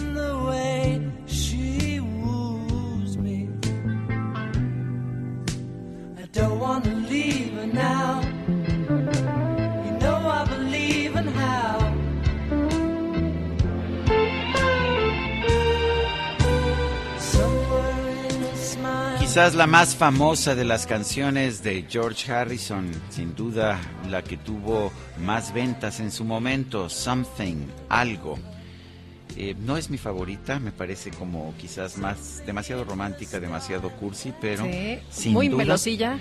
Fíjate que en algún momento eh, le preguntaron a Frank Sinatra sobre la música de los Beatles y dijo que pues que no le gustaba mucho, etcétera, pero dijo hay una canción de Lennon y McCartney que me gusta que es Something y no, esa no es de Lennon y McCartney, es de George Harrison. A mí sí me gusta. Así que si me permites, me voy a echar una bailadita. Bueno, pero este es de cachetito, ¿eh? De Lupita? No hay de cachetito. otra, no Híjole, de otra. me tengo que poner el cubrebocas, ¿verdad? Eh, Bueno. sana distancia, cercanía puede ser metro y medio, ¿no, verdad? No, ¿Nos regresamos, por favor? Sí, sí, sí. Aquí estamos atentos, Mensajes pendientes. de nuestro público. Oye, dice una persona al auditorio, no es posible que el presidente descalifique las protestas de estudiantes del CIDE y que diga que atrás de estos hay grupos encabezados por Krause y Aguilar Camín. Dice el presidente que el CIDE se derechizó y dice esta persona al auditorio que no es justo este comentario del presidente. Dice otra persona, buena semana, cerrar el penúltimo mes del 2021 con éxito. El libre pensamiento es conservador según la 4T. Qué preocupante, Rodolfo Contreras. Amy Shehoa dice, nunca clarificó la Sheinbaum cuáles son las medidas a reforzar en el aeropuerto. Pura agua de saliva hasta que estemos eh, eh, muertos hasta el cuello. Otra vez, saludos cariñosos. Y dice, los, eh, dice un- una persona, los vecinos del barrio de San Lucas en Coyoacán protestaron ayer porque quieren poner un cuartel de la Guardia Nacional en el Parián. Están militarizando el país. Un fuerte abrazo, Francisco, 1955. Son las 8 de la mañana con 35 minutos. En Soriana sabemos que es época de compartir. Aprovecha 20% de descuento en muñecas y figuras de acción. Y en todo el departamento de Navidad, compra uno y lleva el segundo al 70% de descuento. Soriana, la de todos los mexicanos. A noviembre 29, aplican restricciones. Válido en Hiper. El Químico Guerra con Sergio Sarmiento y Lupita Juárez. Químico Guerra, adelante, ¿qué nos tienes esta mañana? ¿Qué creen, Sergio Lupita? ¿Qué? ¿Qué pasó? A mí sí, a mí sí me gusta Something Ah, muy bien. Tú eres, de, un eres de los míos, eres de los míos. Sí, claro que sí. Oigan, una buena noticia y diferente de todo lo que estamos oyendo, que es una turbulencia que como que nos arrolla, ¿no? Fíjense que tenemos problemas importantísimos con el manejo del agua. En México hemos hablado tantas veces, Sergio, ¿te acuerdas, Lupita, del el porcentaje de fugas que hay en la Ciudad de México? Es prácticamente la mitad del consumo. Hijo, me sorprendió esto que me mandaste de la chavita que con su tablet puede detectar las fugas y reparar casi, casi, ¿no? Exactamente, es de lo que les quiero hablar. Fíjense que Rotoplas, esta gran empresa mexicana, una multinacional mexicana, es orgullo de México, adquirió una parte importante de Banyan Water. Banyan Water es una empresa que utiliza el poder de los datos y la analítica para ofrecer ahorros significativos de agua en los Estados Unidos y lograr soluciones digitales en el manejo sustentable del agua a través del monitoreo de datos pero eso lo hace en una forma descentralizada, en tiempo real, en todo el territorio de Estados Unidos.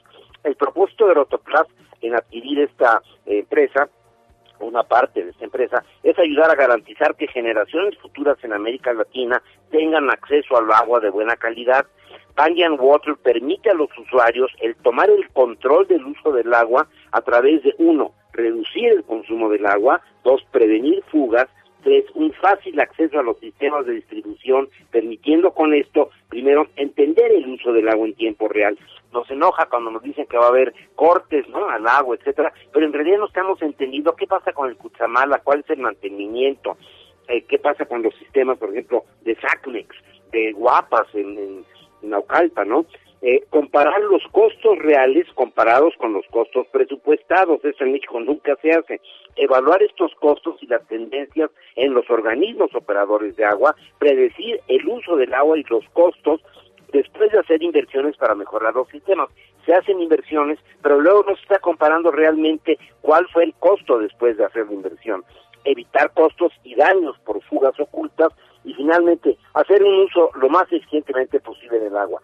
Banyan ha logrado que sus clientes, fíjense en los Estados Unidos, reduzcan su consumo entre 30 y 70%. Sergio Lupita, frente a los escenarios del calentamiento global, las sequías prolongadas que se avecinan, ¿verdad? Esto es fundamental y es estratégico. Y me da muchísimo gusto que una empresa mexicana multinacional tenga esta visión para ayudarnos a todos a entender lo que decía Lupita, el que todos podamos en nuestra colonia ver cuál es el funcionamiento, dónde están las fugas, el tener alertas tempranas, el que se haga un uso verdaderamente eficiente del vital líquido, porque estamos con un sistema en México altamente deficitario. Además de que no tenemos agua, la desperdiciamos. Yo creo que esta eh, participación mexicana en este sistema tan avanzado es una buena noticia para iniciar esta semana. Pues sí, qué bueno que lo estén haciendo porque a las autoridades les gustan las sombras de las obras estas de, rel- de relumbrón, ¿no? Y, y lo que no se ve, pues no lo hacen y es lo que se requiere de manera urgente, químico. De- definitivamente tenemos que tener, retomar el control del uso del agua por parte de los ciudadanos. Químico Guerra, muchísimas gracias, fuerte abrazo. Igualmente, buen inicio de semana. ¿Te parece, Lupita, que nos vayamos a un resumen de la información más importante de esta mañana? Arráncate, pues. Pues vamos. Esta mañana integrantes de la Coordinadora de Sindicatos de Salud de Oaxaca se manifiestan afuera de la vigésima octava zona militar del Estado, donde el presidente Andrés Manuel López Obrador encabeza la conferencia de prensa mañanera. Piden la reinstalación inmediata del personal médico separado de sus cargos. El presidente Andrés Manuel López Obrador llamó a los mexicanos a no espantarse ante la variante de Omicron de COVID-19 y señaló que aún no hay información sólida de que esta variante es más peligrosa. no hay elementos para preocuparnos, no hay motivos de riesgo de acuerdo a los reportes que me han entregado los especialistas, que sí hay mucha información en los medios que no debemos de espantarnos porque hay bastante incertidumbre, información no confirmada, eso es lo que puedo decir. No hay todavía información sólida si esta variante es más peligrosa que las otras variantes. O sea, la reunión del próximo miércoles, primero de diciembre, sí va. Bueno, y sobre el Frente Cívico Nacional, el primer mandatario pidió que se manifieste pacíficamente al externar sus ideas, porque hay derechas muy violentas en el mundo. Se han portado muy bien los conservadores, han estado este, ejerciendo su derecho a disentir y agrupándose, llevando a cabo acciones de difusión en los medios, pero no ha pasado de ejercer pacíficamente sus derechos. Hay este, derechas en el mundo que son violentas y aquí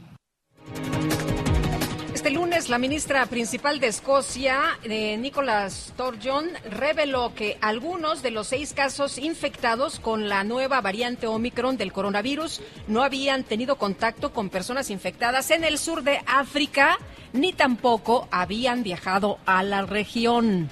Nuestro bosque maravilloso, donde yo gozo y soy muy. A ver, cuéntamelo todo. Te lo cuento todo, mi querida Guadalupe, a través de TikTok, la usuaria australiana arroba itbens expresó su punto de vista sobre el famoso Central Park, uno de los parques urbanos, pues el parque urbano más famoso de Nueva York, uno de los más famosos de todo el mundo, el cual calificó como versión chafa del bosque de Chapultepec. Todos queremos los que no me creen que Central Park es la versión chafa de Chapultepec, les voy a compartir mis videos para que vean. La única comida que encontré, pretzels. La cosa más seca del mundo, más cerca de cartón que comida. Rascacielos, pues la reforma tiene muchos. Güeyes tocando, chemos tomando. No es lo mismo, no es lo mismo que pases ahí por el bosque de Chapultepec y puedas comer chicharrón con cuerito, no papas No, con hombre, chile. sí. No del- unos del que- pretzels viejos y No, no, no. acartonados. Papa con chile del que no pica o del que pica, no es lo mismo. Pero bueno, vamos a temas eh, importantes también esta mañana. Fíjate que la comunidad estudiantil del Centro de Investigación y Docencia Económicas decidió ir a paro indefinido y va a tomar las instalaciones de la institución a partir de hoy. Está con nosotros vía telefónica José Roldán Chopa, es eh, profesor de Derecho Administrativo del CIDE y preguntarle, eh, doctor, sobre estas declaraciones de hoy, no sé si ya las vio del presidente Andrés Manuel López Obrador, que dice que el CIDE ya se derechizó, que atrás de las movilizaciones, pues descalifica las movilizaciones de estudiantes, ¿no? Y dice que hay personas como Krause o Aguilar Camín detrás de estas movilizaciones de estudiantes. ¿Cómo ve, doctor, esta, pues esto que ha dicho el presidente? Bueno, efectivamente, primero agradezco a ustedes la posibilidad de poder eh, platicar con ustedes y con su auditorio. Eh, creo que es importante, y particularmente cuando alguien con eh, un cargo de tan alta responsabilidad como lo es el presidente de la República, eh, tenga soporte eh, y, por supuesto, evidencia, porque las palabras que dice el presidente de la República o algún funcionario con esta responsabilidad tienen consecuencias.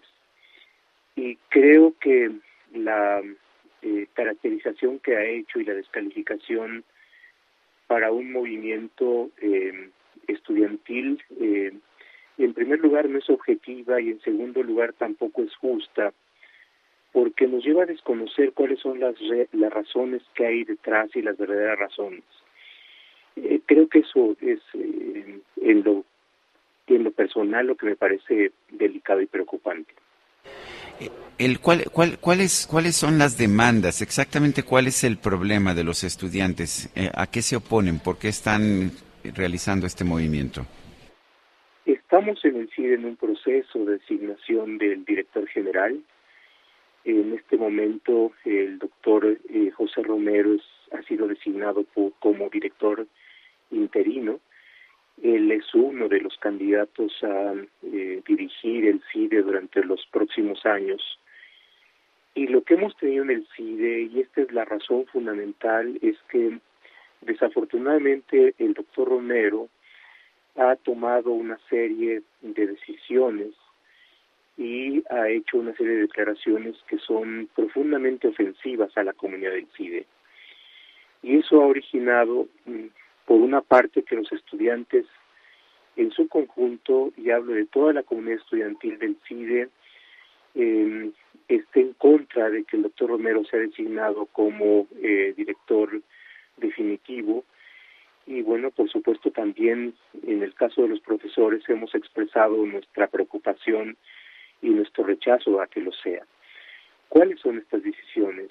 En primer término, una serie de actos en contra de la normativa del CIDE, eh, que son arbitrarios, como la destitución de varios profesores que desempeñaban funciones eh, de carácter académico-administrativo y que por expresar alguna opinión eh, que busca eh, sujetarse al, a la normatividad del CIDE y a defenderse los contenidos y, y, la planta de profesores, han sido despedidos. Ahí está el caso del profesor Madrazo y de la profesora Catherine Andrews.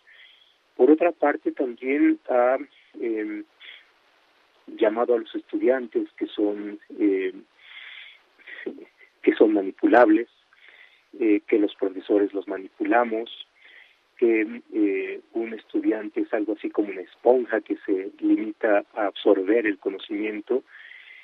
Y esto ha dañado y ha herido eh, la no solamente la dignidad de los estudiantes, sino creo que también expresa una forma de pensar que eh, que no corresponde a alguien que eh, pretende dirigir una institución académica, que desconoce que la comunidad académica, tanto de profesores como de alumnos, es variada, es crítica, eh, eh, además, eh, y por otra parte también, y una cuestión que preocupa también muchísimo, es, es la idea de que una institución de investigación científica, de generación de conocimiento, tiene que apoyar al gobierno en turno. ¿Y, por qué es delicado esto? Porque eh, el conocimiento científico y el conocimiento crítico tiene su propia forma de generar, eh, de generarse, de evolucionar, y esta evolución, esta generación tiene que darse en un contexto de libertad de pensamiento. En el momento en que se pide que eh, la docencia o la investigación se encamine a apoyar un determinado régimen eh, político, un determinado gobierno que por su propia naturaleza es transitorio y es eh, y es accidental, entonces se mata la raíz misma que hace posible. Pero hasta donde tengo entendido, los eh, jóvenes estudiantes del CIDE, eh, pues eh, tienen un pensamiento muy plural, incluso apoyaron en su momento al candidato Andrés Manuel López Obrador, recibieron a Tatiana Cloutier en uno de sus auditorios, le fue bastante bien, es decir, no hay un pensamiento único, neoliberal, derechizado en el CIDE. Exactamente, eh, y tiene que ver con la pluralidad que hay no solamente en estudiantes, sino también en profesores.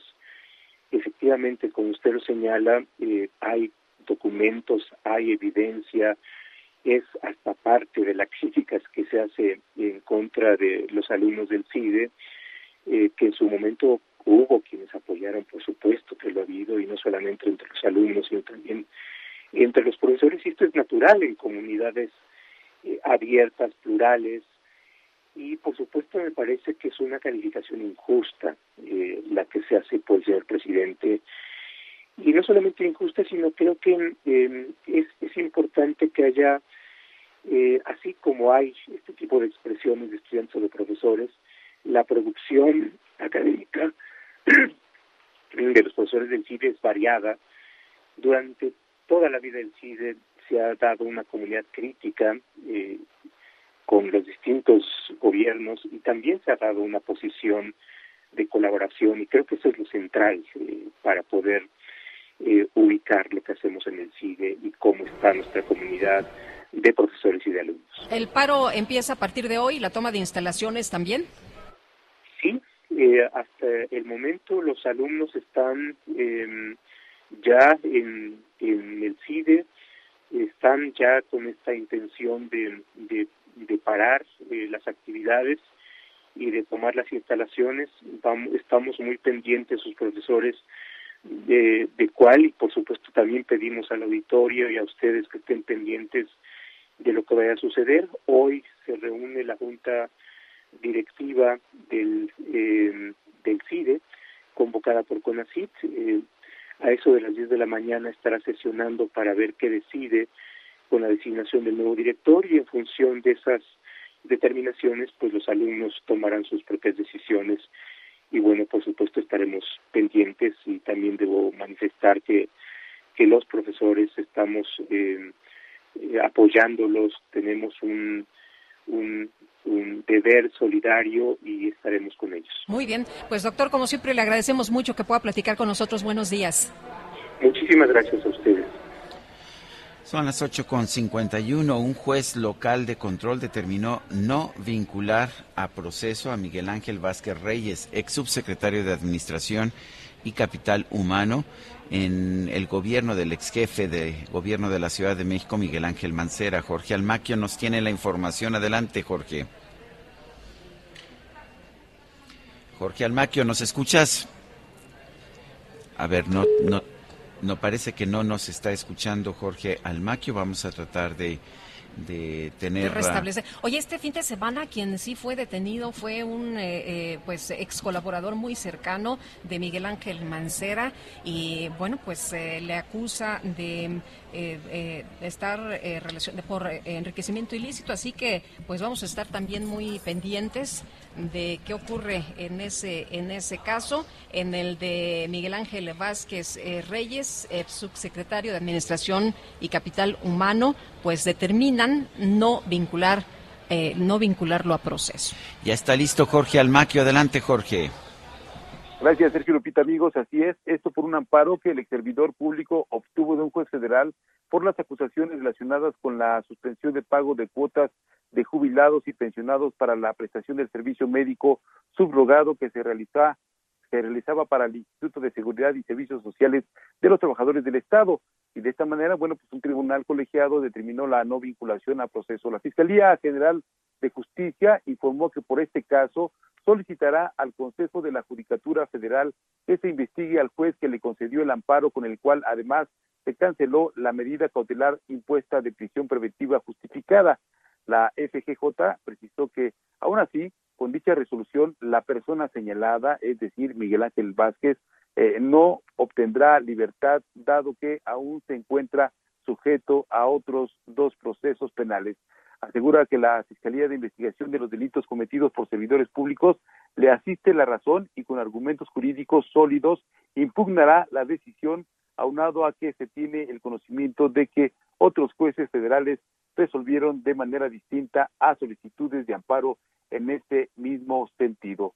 Miguel Ángel Vázquez Reyes es colaborador de Miguel Ángel Mancera, se encuentra desde el mes de septiembre de este año en la prisión domiciliaria como testigo colaborador.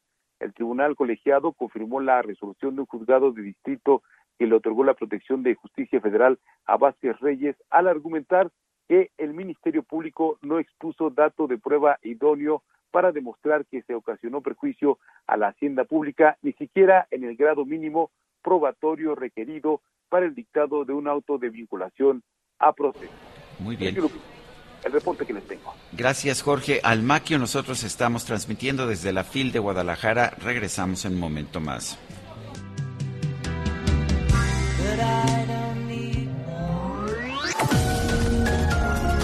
Sergio Sarmiento y Lupita Juárez quieren conocer tu opinión, tus comentarios o simplemente envía un saludo para ser más cálida esta mañana. Envía tus mensajes al WhatsApp 5520 109647. Heraldo Radio.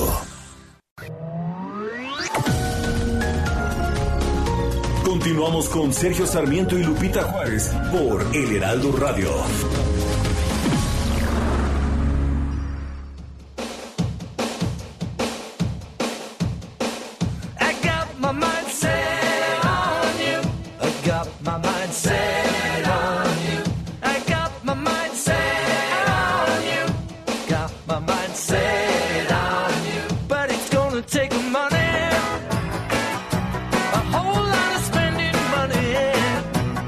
De lo romántico pasamos a algo más movido, ¿no? Algo más movido. Got my mind set on you. Tengo la mente clavada en ti, por así decirlo. George Harrison. Se cumplen 20 años de su partida.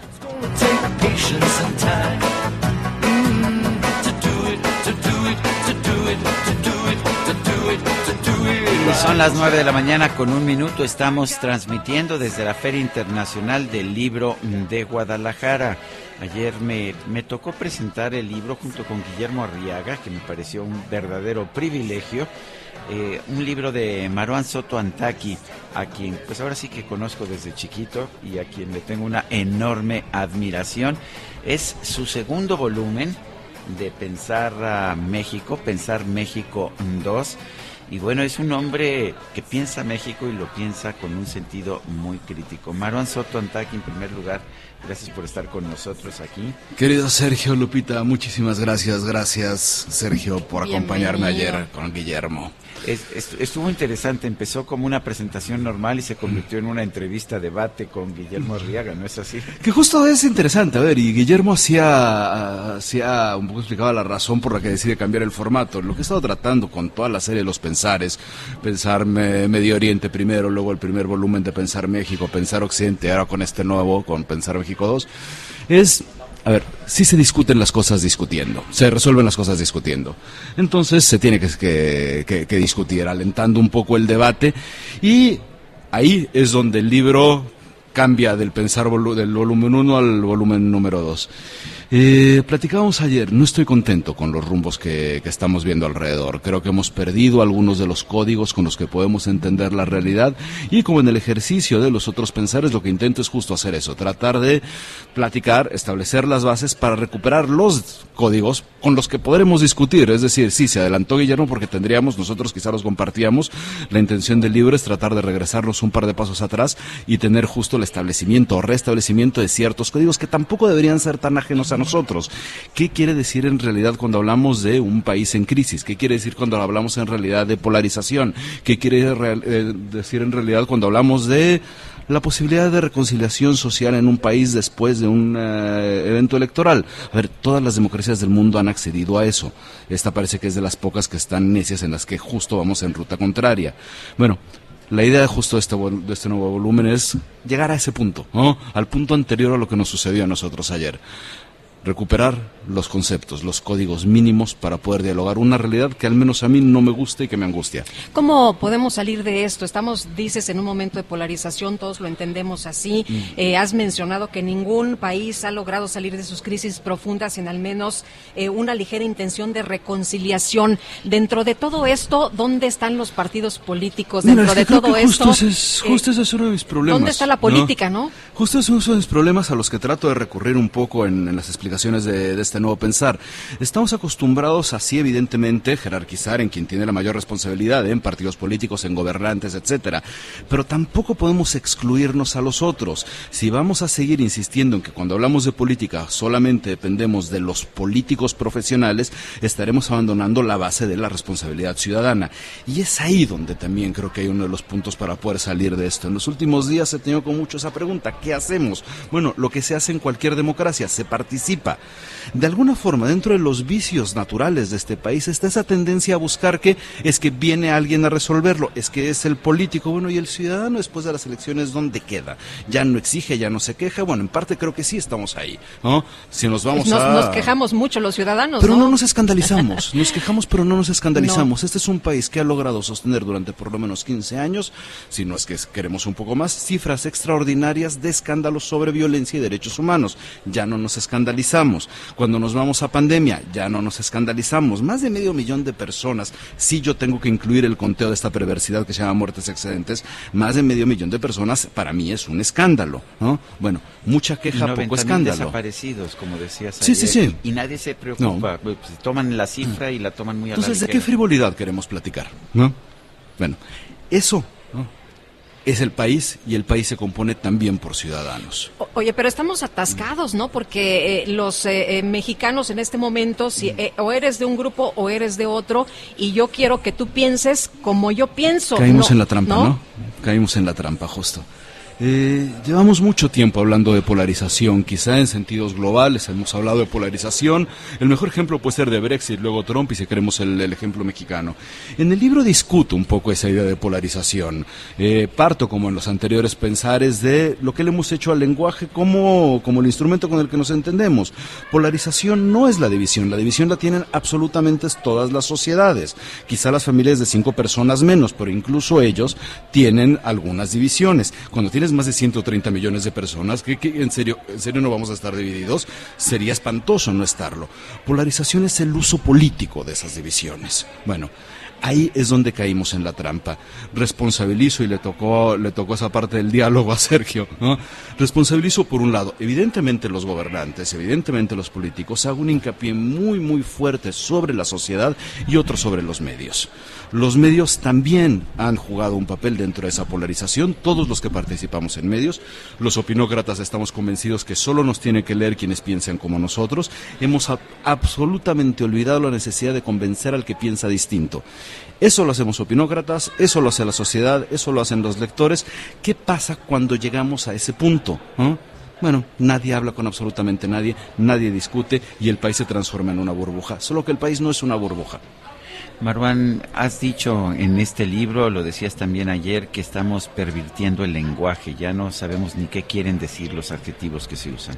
El eh, pensar eh, anterior sobre México, pensar México 2, que venía justo de entender el mundo árabe desde el lenguaje, arranca con un concepto que para mí es uno de los conceptos primordiales negativos de la mexicanidad, la relativización de absolutamente todo, ¿no? Es casi casi el sí robe por poquito, eso es relativizar. Bueno, eso lo hemos hecho absolutamente a todas las palabras. Llegamos al proceso electoral grandote 2018, ¿no? con absoluta, la absoluta relativización de la democracia, lo político, la justicia, la esperanza, lo que sea. Bueno, ¿qué sigue después de la relativización? Hay un punto donde ya no podemos seguir relativizando las palabras. Y parto ahí para el nuevo Pensar México, para Pensar México 2. Les vaciamos absolutamente de significado. Ya no es que quieran decir otra cosa, ya no es que sea conveniencia, es que queda el vacío absoluto. Bueno, en el vacío no se puede hacer política, en el vacío se hace nada, solo que la realidad se ajusta a través de la política. Son dos apuestas distintas que nos crean realidades análogas en un país donde al mismo tiempo tenemos mucho más, más, más ocupación en los discursos que en la realidad. No paramos de hablar de discursos. Supongo que hasta ahora ya tuvimos una parte mañanera en este programa como el de aquí al lado, ¿no? Bueno, nos dedicamos a hablar del discurso más allá de la realidad, con el pequeño problema que el discurso se hace palabras, de palabras que les vamos quitando significados. Entonces, ¿de qué hemos estado discutiendo de 7 a 9 de la mañana todos los días en este país? Sí. Eh, decías que México se sofoca solo y la verdad eso es eso- esa esa frase para mí me parece muy impactante, ¿no? Tenemos cifras de, decíamos, de violencia, decíamos, de pandemia. Eso entra en la jerarquía superior de las violencias a partir del daño, del daño que, nos, que se hace a una sociedad, ¿no? Pero queda otro nivel, ¿no? Que es el nivel que llega a ser también preocupante porque nos hemos acostumbrado con demasiada facilidad a ellas a un ambiente absolutamente irrespirable, producto de absolutamente todo lo anterior, producto de este uso político de la diferencia, producto del sectarismo que solo hace leer, pensar con él, que es exactamente igual a uno. Entonces llegamos a una sociedad en absoluta confrontación consigo misma. Bueno, ¿cuánto tiempo aguanta un país así? Marwan, hay quien dice que, que tu libro y que tú eres muy negativo, muy pesimista sobre México. Sí. Sí, sí, sí, no voy a discutir con ellos. Con ellos no tengo la menor discusión. Sí, sí lo soy. Absolutamente lo soy. Pero hay otro punto, ¿no? Si fuera absolutamente eh, negativo, si no, si fuera de, de una, de una eh, fanatismo sobre el, sobre el pesimismo, no escribiría libros. Si escribo libros es porque creo que todavía se puede hacer algo. Y me ha pasado algo que tú en lo personal eh, conoces. Terminé queriendo este país. Tuve... Has vivido en otros lugares. vivido en has- otros has- lados. has- No. Y además me, me has dicho, a ver, cuando dicen que México es un estado fallido es que no conocen Siria. No, no, no, no, y no conocen Líbanos. A ver, nuestra escala, a ver, la capacidad para poder seguir haciéndonos daño es infinita. Sí. Hay ejemplos de eso. Sin embargo, quiero este país. Y estoy convencido que puede ser un país distinto. Si no estuviera convencido de eso, no escribiría libros. No habría un volumen 1 porque tampoco, habría tampoco después habría un volumen 2. Es decir, estoy convencido con todo mi pesimismo que hay ciertas cosas de entrada de lo que estoy viendo aquí en la FIL, pues, quizá de mis momentos al año de reconciliación con el mundo. Es decir, sí se puede pensar, sí se puede aspirar a algo distinto. Solo que para eso se tiene que trabajar un poco. Bueno, trabajemos. Marwan Soto Antaki, escritor, autor de Pensar México 2 y Pensar México 1, por supuesto. Gracias por invitarnos a Pensar México y a leer tu libro. Querido Sergio Lupita, muchísimas gracias nuevamente. Gracias como todos los años. Gracias, buenos días. Son las 9 de la mañana con 11 minutos. Atención, querido público. Se presenta ante ustedes La micro deportiva.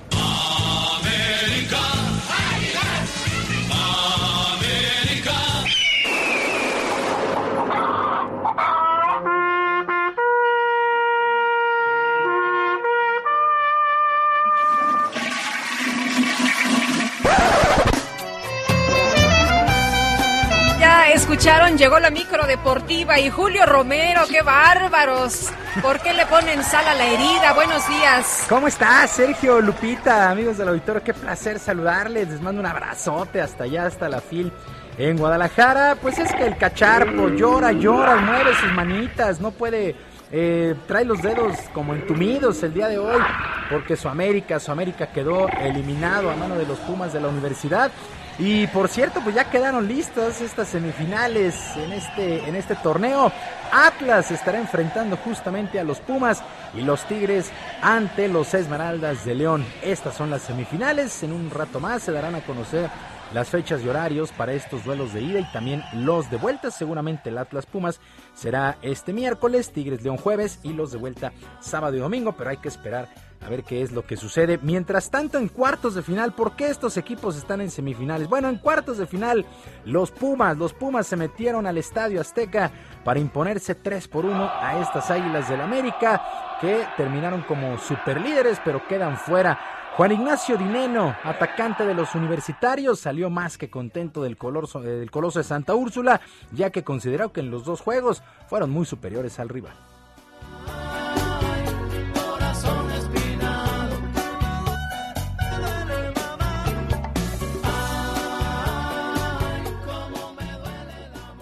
Es el clásico, pero lo que logramos es pasar a semifinal en una situación en donde entendíamos que, que eran 180 minutos, como te digo antes, entonces se podía dar este, este escenario de empatar en casa y venir a buscar la victoria. Yo creo que fuimos justo ganadores de la serie y, y bueno, ya a descansar porque se viene algo todavía mejor que es la semifinal.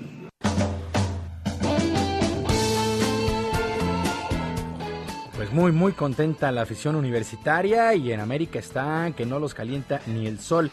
Mientras que Atlas y Monterrey empataron a un gol, pero el marcador global favoreció a los rojinegros, a los tapatíos, que por su posición en la tabla quedaron segundos, avanzan también a estas semifinales. Diego Coca, timonel del Atlas, dio el crédito, todo el crédito a sus jugadores que han entregado buenos resultados a lo largo de la campaña, a pesar de que no han salido como favoritos.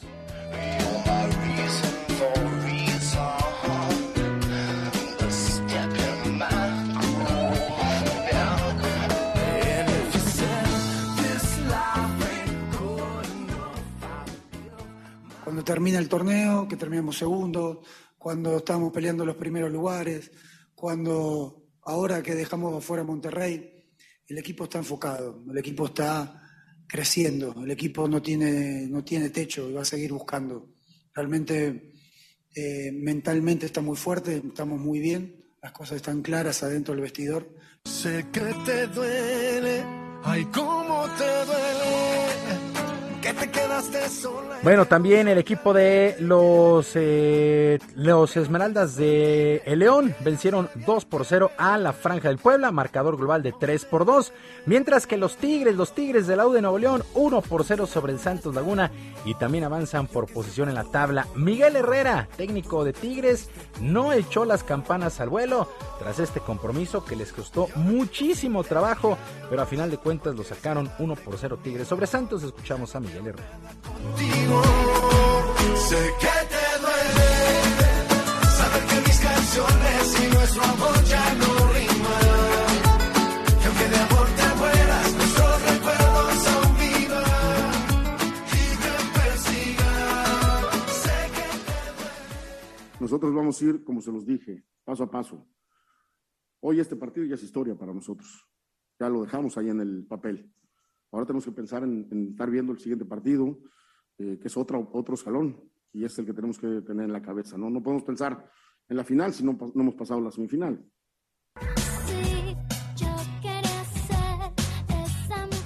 Bueno, pues Atlas contra Pumas, Tigres contra León, las semifinales del torneo Grita México. Mientras tanto, estas son muy buenas noticias, sobre todo para mi buen Sergio. El Betis venció 3 por 1 a Levante en actividad de la fecha 15 del fútbol español. En este duelo, el mexicano Andrés Guardado jugó los 90 minutos, mientras que Diego Lainez pues ya entró solamente para la prima, como se dice, entró de cambio al minuto 91. En otros resultados que llamaron la atención en esta jornada, el Atlético de Madrid venció 4 por 1 al Cádiz. Héctor Herrera, pues simple y sencillamente no ve actividad en el Atlético, se quedó en la banca. El Barcelona 3 por 1 sobre el Villarreal y el Real Madrid se impuso 2 por 1 al Sevilla. El Real Madrid es líder, líder de la competencia con 33 puntos. El Atlético de Madrid es segundo con 29, la Real Sociedad también 29. El Betis es quinto con 27 unidades, muy pegadito ahí a la zona de eh, Copas Europeas, mientras que el Barcelona es séptimo más retrasado con 23 puntos. Así las cosas en el fútbol español. Bueno, semana 12, semana 12 en el fútbol americano del NFL, en duelos que llamaron la atención el día de ayer. El equipo de los Cuervos de Baltimore venció 16 a 10 a los Browns de Cleveland este domingo por la noche. Miami le pegó 33 a 10 a las Panteras de Carolina. Los Patriotas de Nueva Inglaterra 36 a 13 sobre los Titanes de Tennessee. Los Acereros de Pittsburgh cayeron 41 a 10 ante los Bengalíes de Cincinnati. Esta división norte la conferencia americana y con Cincinnati y con Baltimore como líderes, mientras que los 49 de San Francisco 34-26 sobre los vikingos de Minnesota y los empacadores de Green Bay 36 a 28 sobre los carneros. El duelo de hoy por la noche, el lunes por la noche, el equipo de los halcones marinos de Seattle estará enfrentando a los pieles rojas de Washington. En otras cosas, Darío Castro ganó la edición de este 2021 del Maratón Internacional de la Ciudad de México, primer atleta de nuestro país en ganar la prueba desde el 2009. El objetivo para Darío Castro son los Juegos Olímpicos del 2024.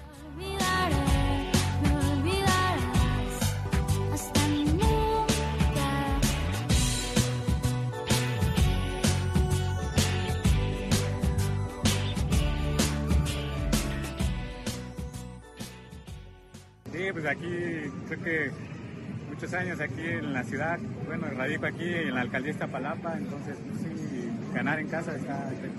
Sí, es el objetivo, ¿no? De cada atleta y, y el sueño, ¿no? De llegar a unos Juegos Olímpicos.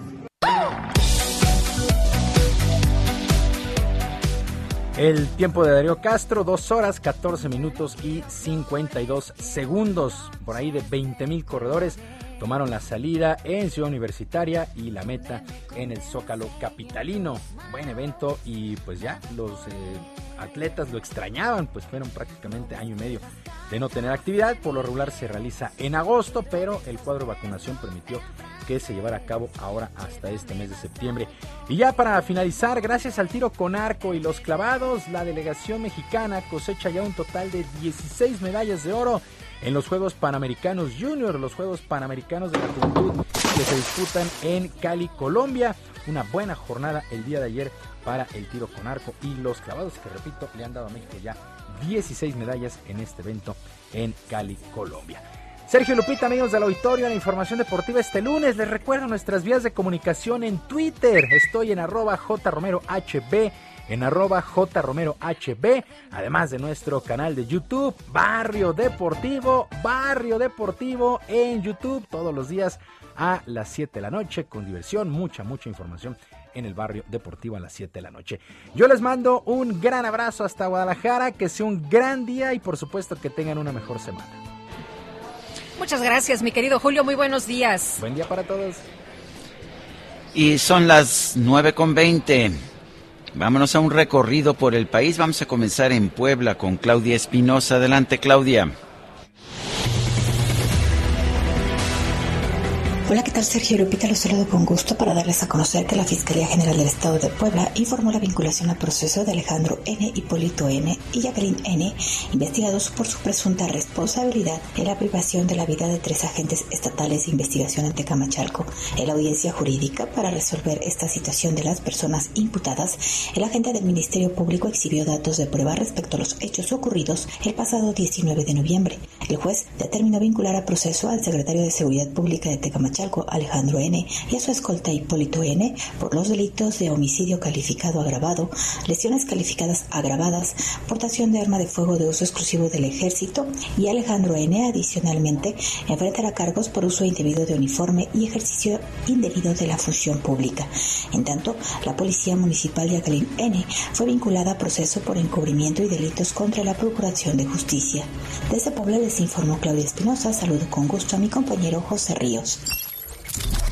Sergio Lupita, buenos días, los saludo con gusto a ustedes y al auditorio que nos escucha por El Heraldo Radio. Y bueno, para informarles que otra tragedia real con resultados fatales marcó la mañana de este viernes al Estado de México, luego de que un autobús chocó contra una vivienda en el municipio de Joquicingo, el cual dejó un saldo de 20 muertos y 32 heridos. El camión trasladaba a 48 peregrinos procedentes de Zaguayo, Michoacán, y tenían como destino el santuario de Chalma, esto en el municipio de Acuilan, en el Estado de México, aunque lamentablemente un cambio de ruta por parte del operador y las fallas de la unidad ocasionaron este terrible desenlace según notificaron las autoridades. El autobús involucrado y el que la mitad de su carrocería atravesó a una vivienda pertenece a la empresa Turismo Tejeda con placas de circulación 976 RJ8 y con una aparente antigüedad en su fabricación. El subsecretario general de Gobierno del Estado de México, Ricardo de la Cruz, apuntó que el posible motivo del percance se debió a que el autobús se encontraba en una avenida en picada, lo que ocasionó que el chofer no pudo frenarla y se estrellara contra una casa y un negocio local. Al respecto, los gobernadores del Estado de México y Michoacán, Alfredo del Mazo y Alfredo Ramírez, respectivamente, lamentaron este terrible suceso y anunciaron que harán todo lo posible para apoyar a las familias de las víctimas. Ese es el informe que les tengo desde el Estado de México. Buenos días.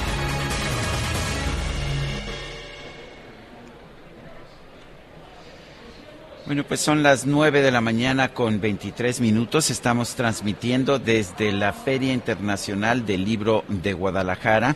Nos gusta escuchar sus puntos de vista, sus opiniones, porque no nos manda un mensaje de WhatsApp, puede ser de voz o de texto al 55 2010 96 47. Repito, 55 2010 96 47 háganos saber sus puntos de vista y aquí desde Guadalajara, por supuesto que les prestaremos atención.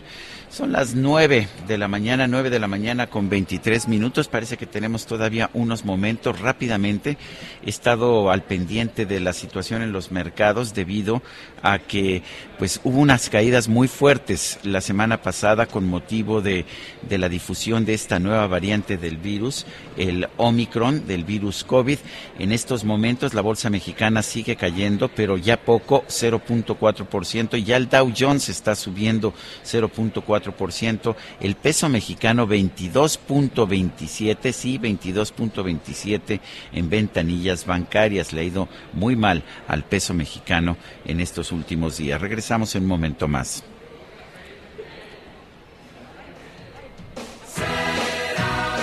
But it's gonna take money. Whole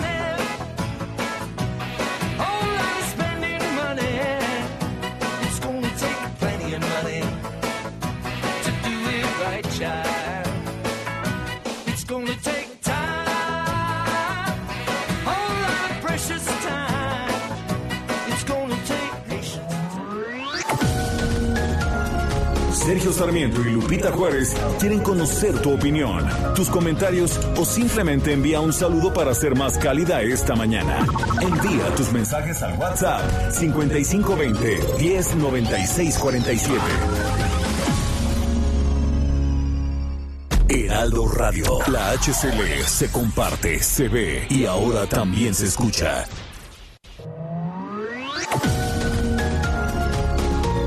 Continuamos con Sergio Sarmiento y Lupita Juárez por El Heraldo Radio.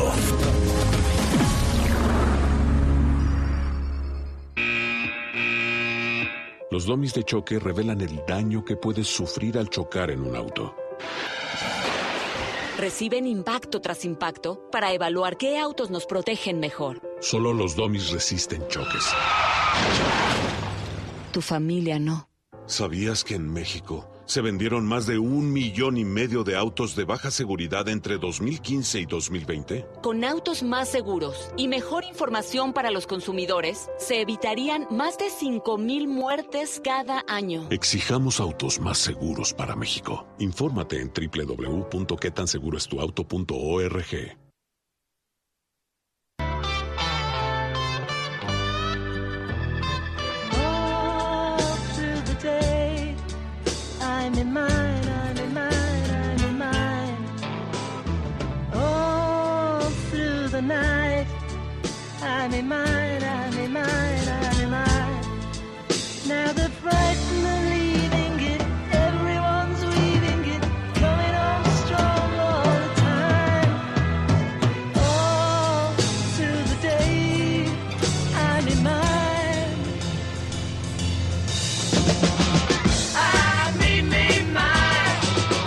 Otra de las canciones de George Harrison, hoy hace 20 años, falleció este gran músico británico de Liverpool, uno de los grandes integrantes del grupo The Beatles. Tenía 58 años el 29 de noviembre de 2001 cuando falleció en Los Ángeles, California, en los Estados Unidos. Esto se llama I, Me, Mine, yo, mi, mío. Y tenemos mensajes de nuestro público. Ay, cada vez se pone más bueno esto. Nos dice Patricia, hola Sergio Lupita, empezando semana, ya casi diciembre, qué rápido pasa este año, ¿verdad? Y tal vez otro año cuidándonos mucho, pues esto del COVID parece nunca acabar. Saludos afectuosos desde, Tequisquia- desde Tequisquiapan, a ustedes y a todo el equipo de trabajo. Como siempre, soy Patricia.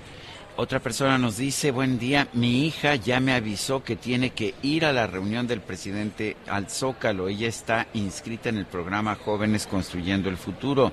Así si se llena el Zócalo, o vemos, o vamos los padres también. Ándale, dicen que nada es gratis, ¿verdad? En esta vida. Pues ahí está. Y felicitaciones por poner a George Harrison arriba. Los Pumas también nos dice una persona del auditorio. Le recuerdo que estamos transmitiendo desde Guadalajara en el marco de la 35 edición de la Feria Internacional del Libro de Guadalajara y tenemos aquí con nosotros en nuestra cabina al escritor tapatío Antonio Ortuño. Él está presentando dos libros en esta feria, la novela Matarratas y el libro infantil ilustrado Los viajes de Laika. Los dos son publicados por Editorial Océano. Antonio Ortuño, gracias por estar aquí en nuestra cabina. Eh, se siempre he pensado que redactar libros para niños eh, requiere de un, eh, una especie de actitud especial y sin embargo tú pues haces las dos cosas, libros infantiles, libros también para, para el público en general. ¿Cómo le haces? ¿Te desdoblas en personalidad? Eh, bueno, primero que nada, gracias por la invitación, Lupita, Sergio. Eh, claro, tiene un grado de dificultad, la verdad, muy grande, eh, al menos desde mi punto de vista, escribir para, para niños, porque eh, uno tiene básicamente que hacer una historia que, que, que no los aviente, que no los aburra. Eh, tienes poco espacio porque no, no vas a hacer una novela de 300 páginas para, para un niño. Tienes que ser muy concreto y a la vez también, al menos desde mi punto de vista, pues no ser banal, ¿no?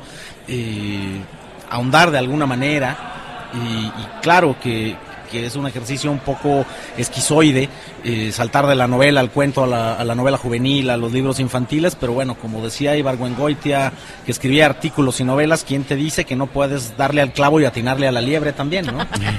Oye, Antonio, me da mucho gusto que hayas venido a este espacio. Vimos ayer la presentación, los chavos muy contentos con Matarratas, eh, una eh, pues eh, historia que no da no da tregua. En las primeras páginas, como tú dices, bueno, no voy a escribir algo que sea aburrido, pero esta nos atrapa, nos agarra. Eh, pues eh, descubrimos un mundo donde hay traición, pero también se busca justicia. Y además, las chavas aquí se la rifan.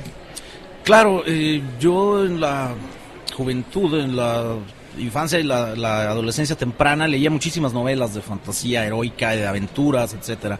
Eh, y en algún momento me comencé a, alejar de ese tipo de literatura, primero porque empecé a descubrir otros libros y segundo porque muchas de esas historias están terriblemente estereotipadas, ¿no? Y ya sabemos de los magos sabios y los príncipes herederos nobles y los grandes guerreros y demás.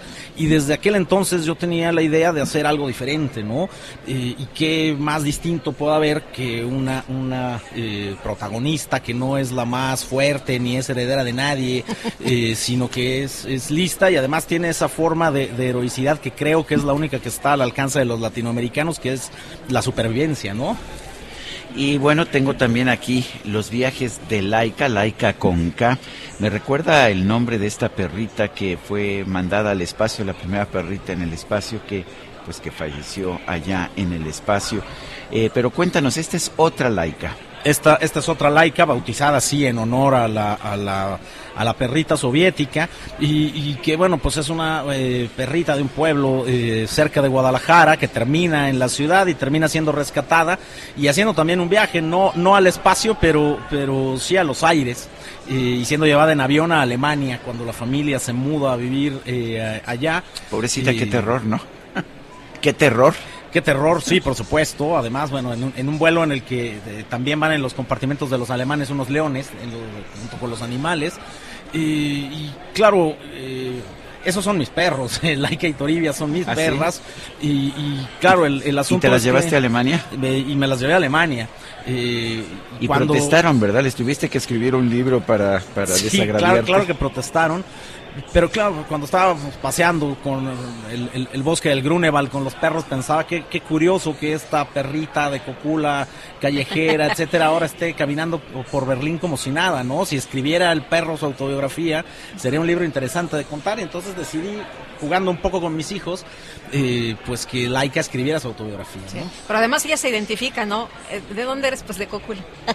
Claro, claro, para ella el origen es muy importante, ¿no? ¿Quién, quién hizo las ilustraciones? Eh, son eh, de un dibujante inglés fabuloso, Jonathan Farr.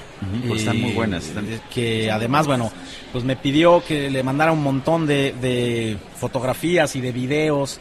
Y, y no solo están narrados desde el punto de vista del perro, sino que las ilustraciones están hechas como desde el punto de vista Sí. de- del, del perro también. De verdad, es, es un eh, libro en primera persona o en primer perro. Oye, pero aparte padrísimo porque habla de la adaptación, ¿no? Y de alguna manera, pues este mensaje a los niños a veces es eh, muy importante, cómo saber adaptarse, cómo vivir en, pues en diferentes circunstancias. Claro, que es algo por lo que finalmente todo el mundo pasa, ¿no? Te cambias de casa, te cambias de escuela, en algún momento tienes que cambiar de, de- de amigos y, eh, eso quizá anticipa toda otra serie de cambios por los que vas a tener que, que- que pasar y vas a tener que, adaptarte, ¿no? Y eso es un poco lo que, lo que justo le sucede a, a, a Laika, que además cuando se entera que le pusieron Laika se pone muy nerviosa porque le cuentan la historia de Laika. No, bueno, imagínate, pobrecita. Es casi tortura, te podría yo decir. Antonio, tú eres tapatío. ¿Qué tan orgullosos están de la Feria del Libro de Guadalajara? Y digo esto porque pues el propio presidente de la República ha atacado esta feria y ha dicho que es pues que es una reunión de conservadores que solamente quieren destruir el país. Eh, yo supongo que eso sucede porque no conoce nada de la Feria del Libro de Guadalajara. Y yo he venido a todas las ediciones desde niño, vengo aquí, empecé en los talleres infantiles y luego como periodista haciendo entrevistas, presentando los libros de otros y luego presentando mis libros. Y justamente la gracia de un espacio como la Feria del Libro es que eh, confluye gente de todo tipo de pensamiento, de todo tipo de ideología, eh, de literatura, de eh, la academia, del pensamiento, del entretenimiento eso es lo fabuloso de un espacio como este. Claro, la pluralidad pues no le gusta a quien solamente quiere ser eh, el, el- tenor, la soprano y el director de orquesta al mismo tiempo, ¿no? Pero bueno, la Feria de Guadalajara para mí es queridísima y si tengo que elegir entre la Feria del Presidente me quedo mil veces con la Feria, y ante cualquier presidente, siempre. Oye, ¿y qué sientes? Decías, vengo de niño, después a presentar los libros de otros, después a presentar mis libros. Ayer en la firma estabas de, de Matarratas, que además es esta, este libro de aventura sensacional que a mí me encantó, que le recomiendo mucho a los chavos y a cualquier persona que quiera eh, pues eh, ver un libro bueno, leer un libro bueno. ¿Qué sientes cuando eh, tienes eh, que hacer la firma? Caray, sí, sigue, sigue siendo un poco extraño para, para mí. Eh, en, en esta feria fue la primera en la que yo a un escritor le pedí que me firmara un libro, ¿no? A Gustavo Sainz hace muchísimos Uf. años. Autor de Gazapo. Eh, Gazapo, justamente, Sí. una, una reedición ya entonces de Gazapo, que claro, era, era un, un libro viejo Yo, entonces. yo leí Gazapo Y- en y 68 o a él- a él, 69. eh, yo, yo nací en el 76. Eh, qué pena. Y entonces, bueno, eh, a él le llamó muchísimo la atención que yo hubiera leído Gazapo, pues tendría yo unos 14 años. Y me hizo una dedicatoria así como, como muy larga y muy amistosa. Eh, era un Y, tipazo. Claro, pensar que ya pasaron tanto los años, hace mucho tiempo que murió don Gustavo y, y que ahora estoy yo acá firmando libros, desde luego que es un poco emocionante, ¿no? Yo no soy muy dado a la cursilería, pero sí emociona. ¿Cómo no? Muy bien. Antonio Ortuño, escritor y tapatío, las dos cosas, por supuesto. Gracias por estar con nosotros aquí en la Feria Internacional del Libro de Guadalajara. Muchas gracias, Lupita. Gracias. Muchas gracias. Qué gusto conocerte. Bueno, Vamos. y vámonos, ¿verdad? Vámonos a un recorrido de nueva cuenta. Echamos un vistazo a lo que sucede en el país. Empezamos ahora con Juan David Castilla, por allá en Veracruz. ¿Qué tal, Juan David? Muy buenos días. Muy buenos días, Sergio y Lupita, los saludo con mucho gusto desde el estado de Veracruz. Comentarles que un juez de control dictó la medida cautelar de prisión preventiva justificada por seis meses contra Tito Delfín Cano, candidato a la dirigencia estatal del Partido Acción Nacional en Veracruz, quien fue detenido por policías ministeriales la tarde del pasado sábado. La Fiscalía General del Estado informó que a través de la Fiscalía Especializada en Combate a la Corrupción, ejecutó una orden de aprehensión en contra del panista por su probable responsabilidad en los delitos de abuso de autoridad, incumplimiento de un deber legal y fraude. Lo anterior derivado de la carpeta de investigación por hechos denunciados el 26 de mayo de 2017, que dieron origen al proceso penal en su contra.